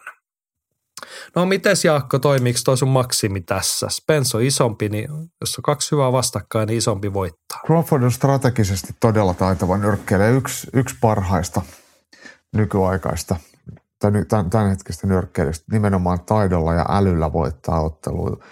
Ja se varmaan kansainvälistäkin arvostusta ja mielipidettä on seurannut, niin kyllä asiantuntijat pitää Crawfordia hienokseltaan ennakkosuosikkina. Ja mun mielestä se on ihan oikea se asetelma. Että kyllä mä veikkaan, että Crawford, hänen nyrkkeilyalynsä, otteluälynsä mukautui mukautuvuus ja ongelmanratkaisukyky niin riittää Spenceä vastaan. Vaikka ottelu käänty, kääntyisikin Spencen voitoksi, niin ei se nyt mikään ihme olisi eikä mikään vuosisada yllätys, mutta jos joku laittaa mulle aseen ohimolle, niin, niin kyllä mä pelaisin siinä kohtaa omalla elämälläni Crawfordia. Joo. No mutta hei, nyt klassinen innostusmittari ykkösestä kymppi. Spence Crawford. Se on hyvä matsi. Ei ehkä niin räjähtävä, mitä se Inoen ja Fultonin, mutta mut taitavaa nyrkkeilyä ja varmaan aika tasainen ja, ja marginaalit erien sisällä on, on pieniä. Mutta hienoa nyrkkeilytaitoa varmasti tullaan näkemään. Näin. Eikä vieläkään käry, mistä tämän sanoo, saa nähdä, mutta tota, sunnuntai-aamuna – Suomen aikaa. Sanoisin, että luulisin, että tässä menee, UFC on perinteisesti ollut riittävän fiksu, että he eivät lähde näin isojen matsien kanssa kilpailemaan, että pistetään toi UFC-ilta paketti ja sitten aika, aika lailla auringon noustua melko myöhään jo sunnuntai-aamuna, niin varmaan tämä matsi sitten käyntiin. Mä luulen, että tuon pääkortti alkaa joskus kolme aikaa. Se on ollut yleensä näissä showtime-illoissa tai jossain niin semmoinen niin normi-aika, mutta en, en osaa sanoa varmuudella. Okei. Okay. Mutta ensi viikolla varmasti riittää puhuttavaa tämän tyyppisestä asiasta. Mutta nyt hei, meillä riittää viikon taistelun jälkeen kyllä puhuttavaa meidän postiloota-asioissakin vielä. Ylilyönti podcast. Kamppailu kansan radio. Kamppailukansan radiossahan on kaikenlaista puhuttavaa vielä tähän loppusuoralle. Otetaan ensimmäisenä Twitteristä käyttäjä Rapsijoittaja ehdotti meille pyynnettä spekulointia siitä, mikä olisi paras muuvi Makulle seuraavaksi. No todetaan, että Makuhan oli meidän vieraana tai sinun vieraana omalla kotisalilla ylilöintistudiossa. Sieltä löytyy ihan parin kolme viikon takaa. Ei sitä paljon aikaa. Joo, ei sitä kuin reilu viikko. Aika siellä katsoo. Ja siitä ei taida olla viikko aikaa, kun me podcastissa puhuttiin ennen kaikkea. Eihän se, mä tiedä mikä on paras, mutta niin kuin sanotaan todennäköisin tällä hetkellä on se tsekkiorganisaatio Octagon.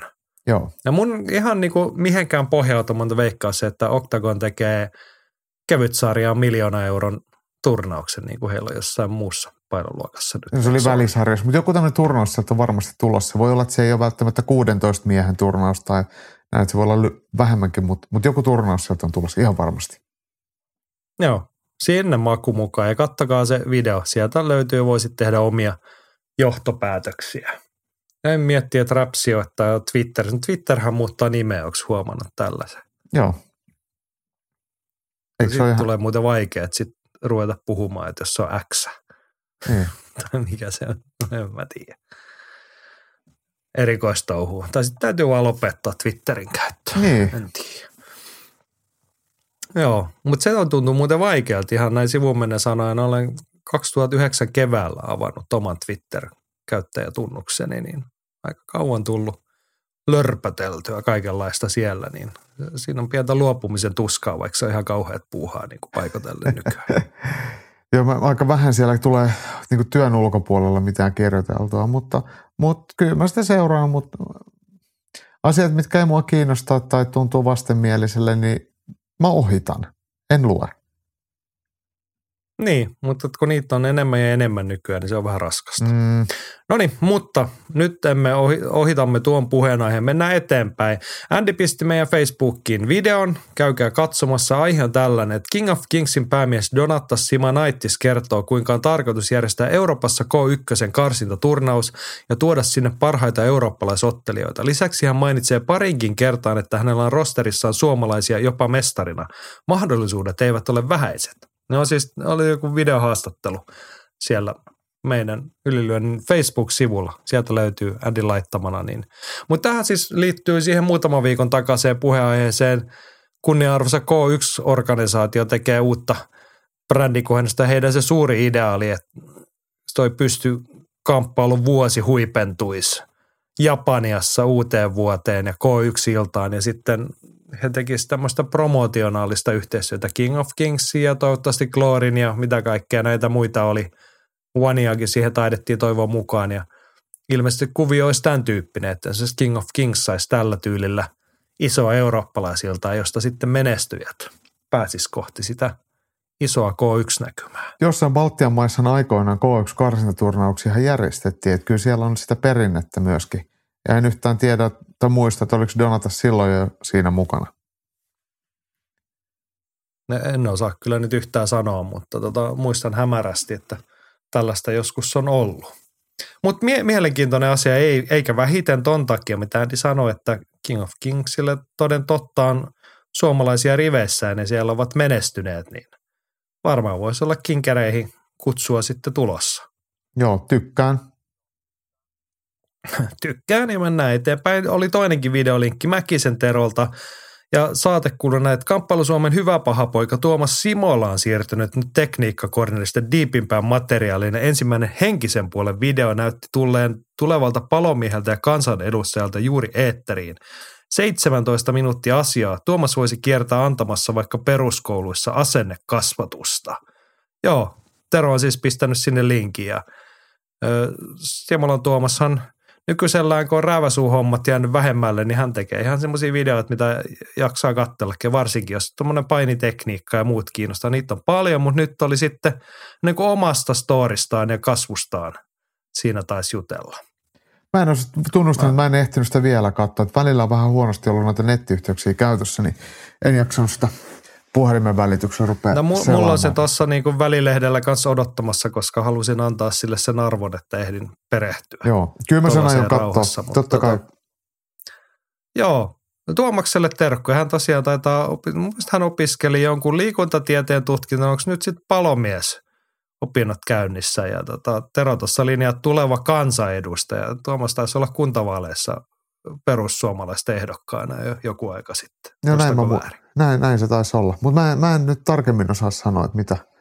Et en tiennyt mistään palomiesurasta, mutta, mutta ainakin yliopisto tuli käyttöä ja opiskelu maistuu. Joo, siellähän sitten palomiesopistolla on kovaa kamppailua. Mites Jasse Junkkarikin on vielä siellä? Ei hän tainnut vielä valmistua palomieheksi, mutta tota, En, en, en, en Tuomo- nyt muista. Tuomaksen edellä sinne lähti. Jossain terkkuja Jassellekin, jos sä oot kuulolla. Ei ole pitkään aikaan tullut ollut jutuissa. Mutta sitten hei, mennäänkö painavaan? Painava on oikea, katsokaa ne videot oikeasti ja tukekaa, että se katkaa ja kommentoikaa, jatketaan keskustelua. Mutta sitten on oikeasti näin niin kuin sisällöllisesti tosi painavia aiheita No niin, pari kyssäriä. Joo, Kimiltä tämä tuli jo viime viikolla ja kun tehtiin aikaisin, niin ei ehtinyt mukaan, niin pelkistettynä kysymys on tällainen Kimiltä, että voisiko kamppailulajit tehdä enemmän Suomessa tällä hetkellä vallitsevan liikkumattomuusongelman suhteen, joka on niin kuin mittaluokaltaan kolme miljardia, meidän on dollari, euroa vuodessa. mm. Erityisesti vähän liikkuville aikuisille kamppailulit olisi todella hyvä tapa päästä hyvään peruskuntoon, vaikka ei olisi mitään halua kilpailla. Kamppailulit yleensä ovat todella monipuolisia ja yleisen urheilullisen kannalta todella hyviä. Kamppailulit ovat myös sellaisia, mitä on yleistä aloittaa aikuisena. Harva aloittaa vaikka jalkapalloa tai sählyä enää sitten aikuisiällä. Lapsille myös todella hyviä lajeja urheilullisen kannalta, mutta monet, monet vanhemmat eivät sitten halua päästää lastaan kamppailulajeihin. Niin. Mutta siis se ydinkysymys. Voisiko kamppailulajilla olla merkittävämpää roolia Suomessa tämän meidän hyvinkin todennetun liikkumattomuusongelman suhteen? Tämä sanoi Jaakko Dalpakka. Voishan sillä olla paljonkin. Ja mun mielestä itse asiassa tämä Kimin ehdottama niin aikuisten liikuttaminen olisi sellainen, ää, vaikka sillä ei niin kuin kilpaurheilullisella, tu- kilpaurheilullisia tuloksia huipulla tehdä, että aloitetaan aik- aikuisiällä juuri, tai harvoin sellainen onnistutaan. Mutta just toi kansanterveyden kohentamiseen, niin kamppailuurheilulajit on kyllä tosi hyviä ja Valtaosahan aloittaa tosiaan kamppailulajit jo kypsällä iällä. Niissä on paljon opittavaa ja paljon tehtävää ja paljon koettavaa ja se liikkuminen niin se tulee helposti vähän sivutuotteena sen itse uusien asioiden ja tekniikoiden ja taitojen mm, te- niin ohessa. Että ei tarvitse pelkästään vaan painaa lenkkipolkua. Ja, ja sitten myös semmoinen sosiaalinen ilmapiiri ja sosiaalinen mm, sosiaalista kanssakäymistä ylipäätään ja yhdessä tekeminen korostuu, niin sieltä voisi olla vielä semmoista muutakin kuin sitä pelkkää fyysisen liikunnan lisäämistä, mutta myös semmoista yhdessä olemista ja yksinäisyyden estoa ja ihmisiin tutustumista, niin, niin, niin aikuisille helppo, helppo tai hyvä paikka siihenkin. Niin, niin ehkä sitä pi- pitäisi sitä ajatella myös näin päin, että ei vaan mieti, että mit, miten me saadaan seuraavia maailmanmestareita ja houkutellaan kolmivuotiaat painimaan, vaan, vaan miten me saadaan suomalaiset terveemmäksi ja pyytää ihmisiä työpaikalta tai mistä ikinä yhteisöistä kamppailujen pariin, niin miksi ei? Niin ja siis eihän niitä noita asioita tarvi unohtaa, vaan että jos kamppailusaleille saataisiin enemmän ma- maksukykyisiä aikuisia Mm, harrastamaan ja liikkumaan, niin sehän tarkoittaisi suomalaiselle kamppailuskenelle enemmän resursseja, jos ehkä varaa joskus palkata tai maksaa niille valmentajille jotain muuta, ehkä päästäisiin niin kuin vähän avarampiin näkökulmiin niistä pienen porukan ö, salipiireistä. Mutta tästähän on siis oikein hyvä tapausesimerkki Suomessakin olen. Paljon siitä on aikaa, kun kuntanyrkkeily lanseerattiin ja keksittiin. 30 vuotta. Mehän ollaan niinku sieltä saatu, eikö Mira Potkonenhan on aloittanut uransa kuntanyrkkeilyssä. Sitten joku on todennut, että voisiko Mira tulla kokeilemaan, kun toi näyttää sujuvan Niin. tyyppisesti. Niin, mutta et, siis eikä, se on nyt vain yksi esimerkki, eikä sen tarvitse se tarkoitus, mutta tuossa Kimin tarkoittamassa esimerkiksi se oli todella suosittua silloin joskus, Joo. varsinkin naisten keskuudessa. Niin oli ja siis siinä on ihan kuntanyrkkäilyohjaajakoulutus ollut nyrkkeilyliitolla ja siis sillä on varmaan ollut jonkinlaista tämmöistä liittotasonkin sekä tukea, mutta myöskin rahankeruuta sitten liitolla ja semmoista järjestäytynyttä toimintaa. En mä tiedä, että onko se ollut niin kuin avainroolissa, mutta kun en, en ihan tarkalleen tunne sitä syntyä ja sen, sen kasvua. Sitten mut, on mut hei toisenlaisia esimerkkejä. Jumppaskenen puolellahan kaiken näköistä tämmöistä body combat tyyppistä. Ja sitten niin kuin tämän huipentumana, kun UFC pyörittää näitä UFC Gym jumppasali, kuntosaliketjuja, niin eikö niissä sitten enemmän tai vähemmän tarjota ryhmäliikuntamuotona jotain semmoista kombat-jumppaa, missä varmaan sitten potkitaan ja sprolataan ja tehdään jotain kupperkeikkaa ja isketään vähän välillä. Kyllä kai, ihan tarkalleen en, en sitä tiedä. Ne, ne on vissiin vähän, nyt ei ole ollut kovaa hypeä niillä, että mä en tiedä tappoks korona sen bisneksen kokonaan, että, että ne on tosi mata, niitä on pistetty kiinni niitä saleja. Mutta tosiaan eihän niissä ole keskitytty mihinkään aktiivikamppailijoihin, vaan ihan kuntoliikku. Että siellä on hyvät punttisalit ja, ja, ja ohjattua ryhmäliikuntaa ja nimenomaan tuommoista matalan mm. kynnyksen. M- niin, mutta tota, pari huomiota vieläkin. Siis ennen kaikkea siis sytyn idealle terveisiä kaikille seuratoimijoille, että nyt niin kuin tarttukaa tähän. Että varsinkin kun nykyään tuntuu, että ihmiset on A sekaisin ja B niillä on paha olo, niin pistäkää niillä hanskat käteen ja sanokaa, että tuossa on säkki ja minäpä opetan sinua lyömään tätä. Että niin kuin kaivautukaa sieltä pienistä koloista ja salinurkista ja niin kuin avautkaa ovia maailmalle, menkää ulos sieltä ja hankkikaa niitä liikkumattomia suomalaisia sinne siis lämpimästi toivon tätä, koska siinä on sellainen, siis suomalaisen kamppailuskenen kasvun saumahan ei välttämättä siinä, että miten me saadaan just niitä kolmevuotiaat junnuja sinne, vaan mm. miten saadaan uusia asiakkaita. Ylipäätään. Ja uusia asiakkaita pitää, niitä on niin kuin keskimäärin urheilun puolella, että on se sitten yleisöä tai harrastajia, niin niitä saadaan jostain muualta kuin siitä, ihan siitä edellisestä perusyleisösegmentistä. Pitäisi niin kuin ihan uuteen suuntaan keskimäärin osata katsoa. Yksi, yksi niin, semmoinen, se pätee kyllä tähän myös. Yksi semmoinen mun mielestä semmoinen, voisi sanoa, että semmoinen pieni stigmahan kamppailulajalla aina on siitä, että se on, se mielletään kamppailu urheiluksi ja kilpalajiksi ja tai sitten pitää olla kaljuja, tatuoitu ja ovimies. Edelleenkin sitä ajatellaan näin, että, että vaikka valtaosa harrastajista on ihan, ihan perus pirkkoja ja liisoja, Kyllä, kyllä. Niin, Mutta niin, se, se on kovaa työtä sen niin, muuttaminen, että ei niin. se helppoa. Mutta sen mä haluaisin kuulla tähän niin kuin, mä tiedän, meillä on vaikka Antti Sarjola tyyppisiä ja monta muutakin niin kuin seuraihmistä ylilöintiperheen kuulijakunnassa, niin mielenkiinnolla haluaisin kuulla tähän kyllä kommentteja. Mutta yksi kommentti vielä Kimin, ei minkään niin varoituksen sanonut pienenä opponointina ikään kuin, kun tuossa Kimi totesi, että aika harva aloittaa jalkapalloa ja sählyä aikuisella iällä, niin mä väitän, että se ei pidä paikkaansa. Nimenomaan siis työpaikkoja ja sählyvuorothan niin kuin elää ja kukoistaa edelleen. Ja sitten niin tuommoinen aikuisten jalkapalloharrastus, se on yleistymään päin, kun Suomessa on ihan valtava määrä äh, futista harrastavia junnuja, niin sitten niiden jotkut niin fiksuummat seurat on ymmärtäneet, että imuroidaanpa noita vanhempiakin ja sitten tarjotaan iskäfutista ja äppäfutista ja arvaa mikä kaikkein erokkain liikkumattomille suomalaisille. No. On keksitty kävelyfutis. Okei. Nyt se on niin kuin viety, poistettu se urheilu siitä, että niin kuin mennään tonne ja potkitaan palloa kävelyvauhtiin päästä toiseen. Mutta no niin. siinäkin tulee niin kuin sellaiselle ihmiselle, jolla ei ole niin kuin, niin kuin vielä huonompi peruskunta kuin minulla tällä hetkellä.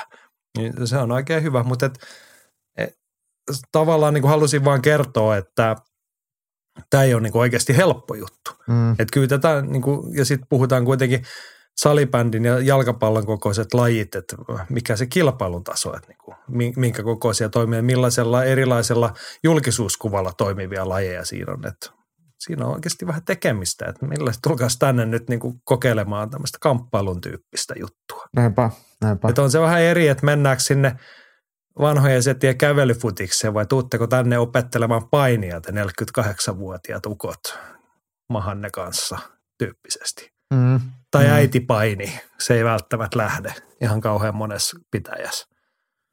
Ainakaan helpolla, mutta haluaisin nähdä, että näin toteutuisi.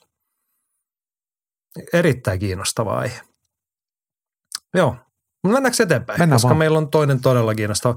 Tämä on tota, en mä tiedä osaako tätä taustattaa. Tämä on Suvi Salmi. Suvi oli siis sinun kanssasi Jessen kulmamiehenä Cage Warriorsissa. Tuli Hei, viikonlopun verran, aikana. Et, et Suvi oli, mä olin Suvi napparina.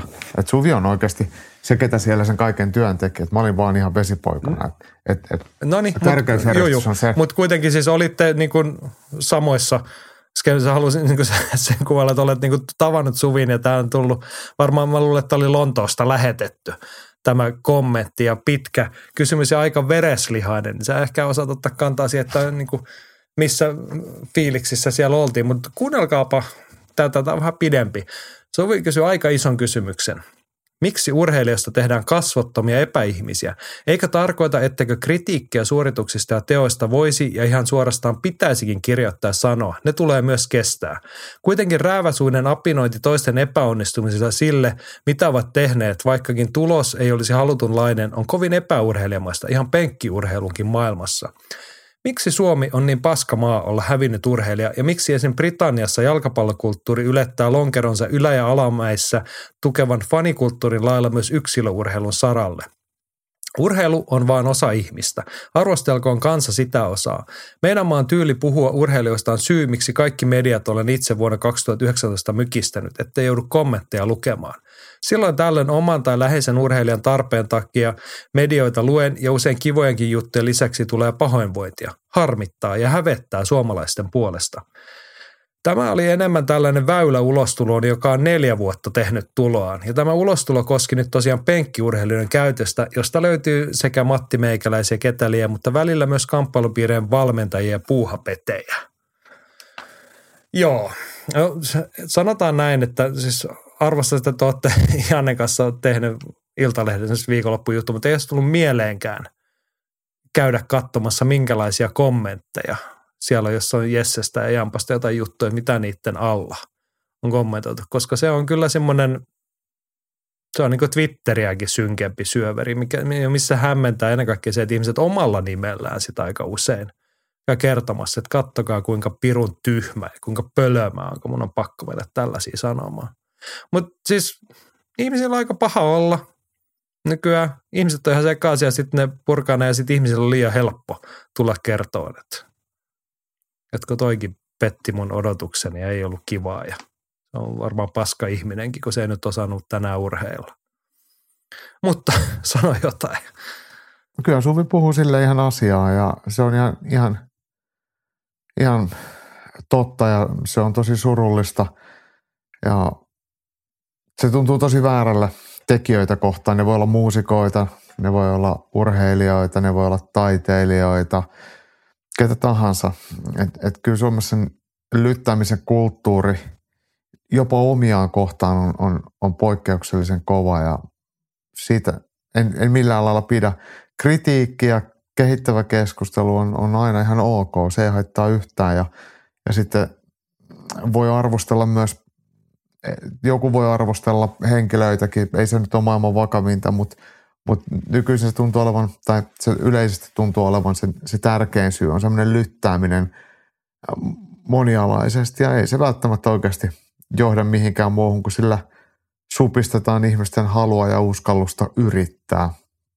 Et en mä tiedä, mitä sillä niinku oikeasti tavoitellaan, että et, et ihmisiä haukutaan tai loukataan tai vähätellään. Et se harvoin... No tuuletetaan sitä omaa huonoa olemista. Jo niin, enkä mä tiedä, että onko ihmiselle huono, huono olo, mutta se on vaan kiva nauraa sitten muille, että et, et, ei sustakaan ole tullut mitään. Et onko se joku sitten, niin kuin, nostaako se omaa arvoa sitten enemmän? En, en, en tiedä. Et, et. Mutta siitähän se kertoo, että ei ihmisellä ihan niin kuin hirveä, ihan, ei ihminen aika hirveä sinuttaa sitten niin kuin oman itsensä kanssa, että jos täytyy niin kuin muita painaa alaspäin. Niin, ei se, se on se on surullista, mutta se on hyvin arkista ja eh, kyllähän se niin kuin harmittaa. Ja onneksi, no itse en ole sellaisessa asemassa, että, että mua niin hirveästi lytättäisi missään, vaikka nyt ehkä joskus sitäkin tehdään, mutta, mutta kyllä se omien läheisten semmoinen moni, haukkuminen ja arvosteleminen, usein jopa syyttä, niin kyllä se, se jotenkin toisen puolestakin tuntuu pahalle, että saati sitten siitä ihmisestä itsestään, niin kyllä se on, on silleen tosi kurjaa ja toivoisin, että ihmiset muistaisi jollain lailla hyvät tavat, mutta ei. Sitten taas toisaalta usko ihmiskuntaa mulla ainakin on tosi pieni, että et, et, et, niin. tota. Ihmiset on keskimäärin aika tyhmiä. Niin. Sori vaan. Mutta siis, mua siis harmittaa jo, sit aina kun se osuu niinku tollaiseen niinku urheilijan tai ihmiseen, se, niinku tosiaan mu, muihinkin elämään, mutta ketä niinku tuntee tai tietää. Niin kyllä se niinku tuntuu pahalta sivusta seurata, mutta musta tuntuu kaikkein pahimmalta se, että, että miksi, miten me ollaan päädytty tällaiseen, kun jos niin kuin omakohtaisesti puhun, niin mä oon niin kuin kasvanut ensinnäkin niin kuin urheilun maailmassa aina ja tottunut siihen, niin kuin, että sellaiseen järkevään kriittisyyteen, johon suomalaisetkin on pystynyt. Että niin kuin arvioida niitä suorituksia tai todeta, että toi ei riitä, koska tyyppisesti. Ja sitten mä oon itse niin kuin mun toinen niin kuin työurani ja niin kuin elämäurani alkoi siitä, että kun mä oon yliopistopiirissä, siellä on kuitenkin jossain vaiheessa pystytty siihen. Niin kuin mä oon opiskeluaikana oppinut siihen, että niin kuin se kuuluisa, että asiat tappelee ihmiset. Että sanotaan niin kuin hyvinkin suoraan, että, että toi, jos ei nyt ihan paskaa, mutta että, niin kuin, että toi asia on väärin ja sitten perustellaan, että minä olen tätä mieltä. Mutta kun tosta on livetty ihan niin kuin valovuosien päähän. Ja mm. nyt vaan niin kuin vedetään yhtäläisyysmerkkejä siihen, että sä, kun sä et nyt onnistunut urheilijana tai taiteilijana tai esiintyjänä, niin sä oot paska ihminen. Ja tuu pois sieltä. Mm. Tyyppisiä asioita. Ja toi on vielä niin kuin kiltimmästä päästä. Sittenhän on niin kuin, vedetään niin kuin ihmisarvoa sitten jo niin kuin loukkaavan puolelle aika usein monissa asioissa. Mutta hei, meillä on pari tosi hyvää kommenttia tähän. Saat kohta kommentoida Arni Koivu Janilta. Tärkeä kommentti Twitterissä. Tämä oli, kyllä tämä oli Facebookissa. Ilmiö ei liene yksinomaan suomalainen, vaan sosiaalisten medioiden myötä on helppo tuupata kakkaa eetteriin. Toki eroa on varmaan siinä, että urheilija saa muualla myös fanien tukea samalla intensiteetillä kuin vihaajat tuuppaa sontaa. Meillä ollaan hiljaa. Tuossa on se tärkeä pointti, kun Suvihan viittasi, että muualla tuetaan urheilijoita. Kyllä, no vaikka siis hän taisi viitata englantilaiseen jalkapallokulttuuriin, niin kyllähän siellä, siellä on ihan sama määrä suhteessa niitä apinan kaltaisia otuksia, jotka niin kuin tekee itsestään pellejä niin kuin ihan järkyttävää kamaa. Mm. Kohta ei voi, niin kuin, jos viittii somessa niitä lukea.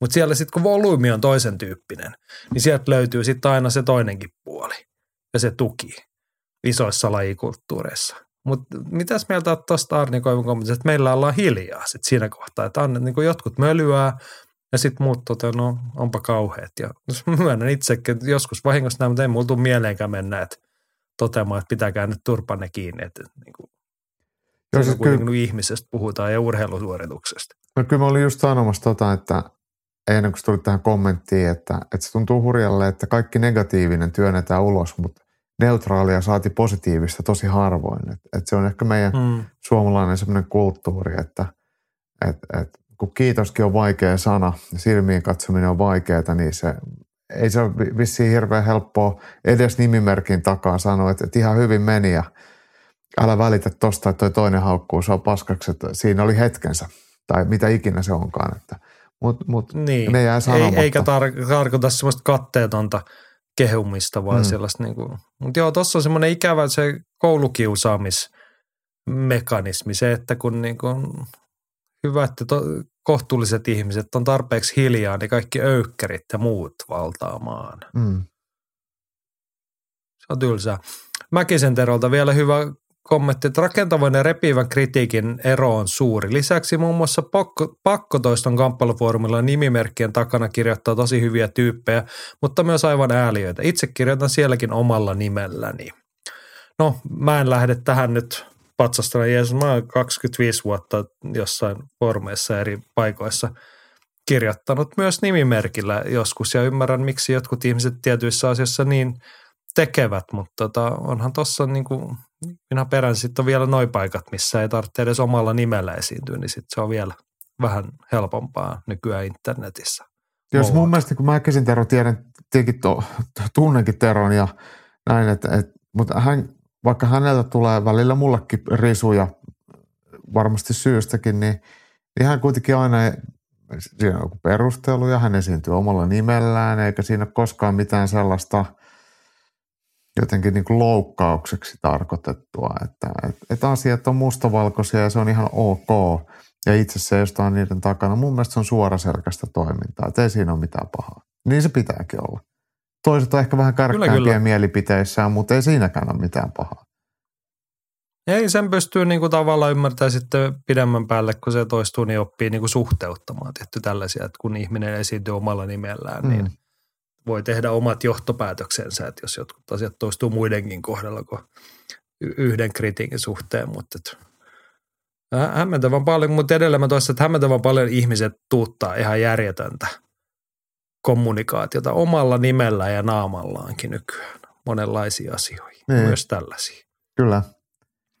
Mutta tota, ei mulla oikein ole niin kuin kaikenlaista tässä sanottu, mutta mu, mu, mu, onko meillä pitää... jotain tyhjentävää sanottavaa tähän?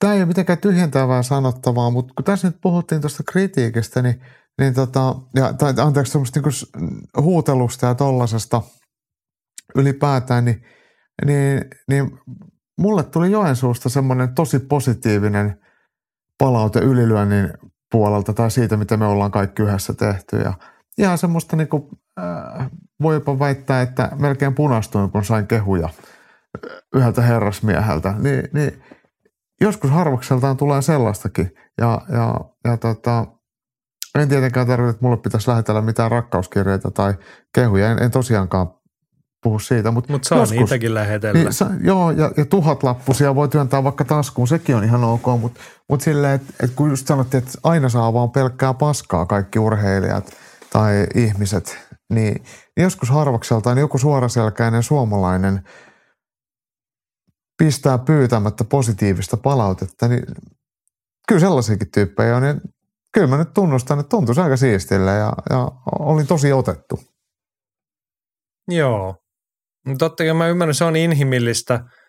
Niin kuin esimerkiksi Suvi Salvimies, Jesse Urhanen niin kuin sydänverellään elää sitä elämää, niin totta kai ne helposti satuttaa ne ikävät ja joskus perusteettomatkin haukkumiset enemmän kuin sitten vaikka siellä olisi niin kuin hyviäkin juttuja seassa. Et se on vaikea asia oppia, niin kuin, eikä tietty tarvitse kritiikkiä sivuuttaa, mutta se, että osaisi suhteuttaa niitä – eikä tämä nyt ole mikään en halua mestaroida sinne, mutta mä haluan niin ehdottaa, että voitaisiko me, paitsi minä ja Jaakko, niin ylilöintiperhe, meillä on tässä kuitenkin tuntuva osa suomalaista kamppailuyhteisöä toivottavasti kuulolla.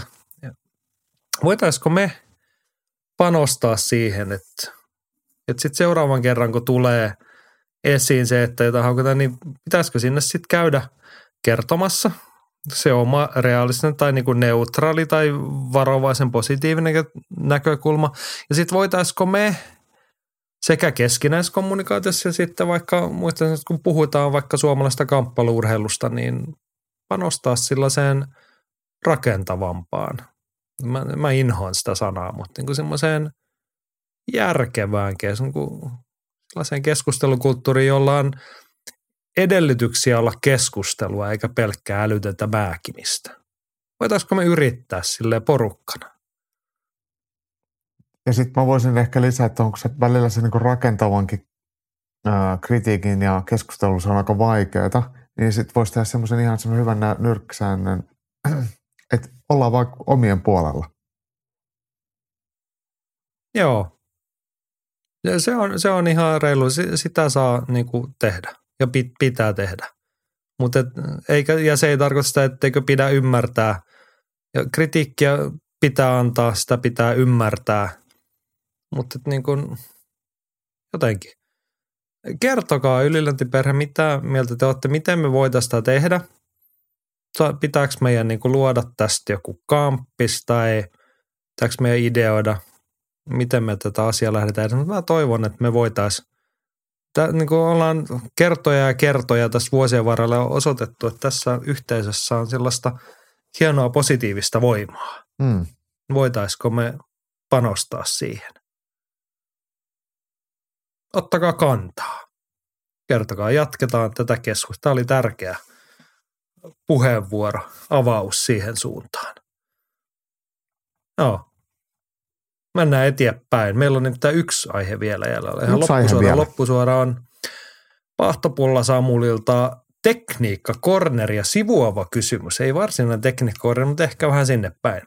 Vaikuttavatko varpaiden murtumiset ottelemiseen ja kuinka niitä korjataan aktiivuuran aikana?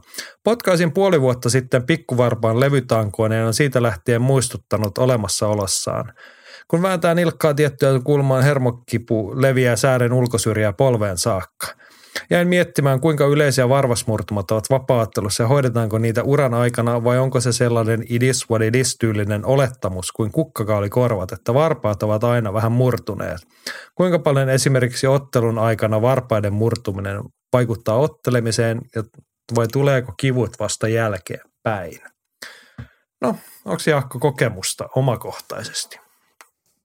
Varpaiden murtumisia on tietenkin varmasti ihan hirveästi erilaisia. Että sehän voi murtua silleen, että siitä tulee luu läpi ja, ja, ja törröttää ihan väärään suuntaan, jolloin se, se on sitten tosi kipeä ja se pitää tietenkin käydä pistää paikoille jossain legurilla. Mutta tämmöisiä perus, että potkaset polveen tai se vääntyy johonkin, niin niitähän tulee jatkuvasti ja pienempiä vääntymiä ja murtumia ihan varmasti. Ja varmaan semmoinen niin yleisin – ää, mitä niille murtuneille varpaille tehdään, niin on se, että se teipataan viereiseen varpaaseen kiinni, niin sitten se ei ärsy, ärsynyt niin paljon. Ja kyllä mulla on ainakin varpaat vääntynyt ja kääntynyt ja ne on ihan, ihan, ihan tota, epämuodostuneet varmaan, tai ei, ei sen näköistä, mitä syntymässä tullut ja ihan, ihan hyvin niillä on päässyt ja yksikään matsi ei ole sen takia päättynyt, enkä muista, että olisi koskaan reenitkään päättynyt sen takia, että varvas olisi vääntynyt. Että niin kivut tulee sitten jälkikäteen ja sitten niiden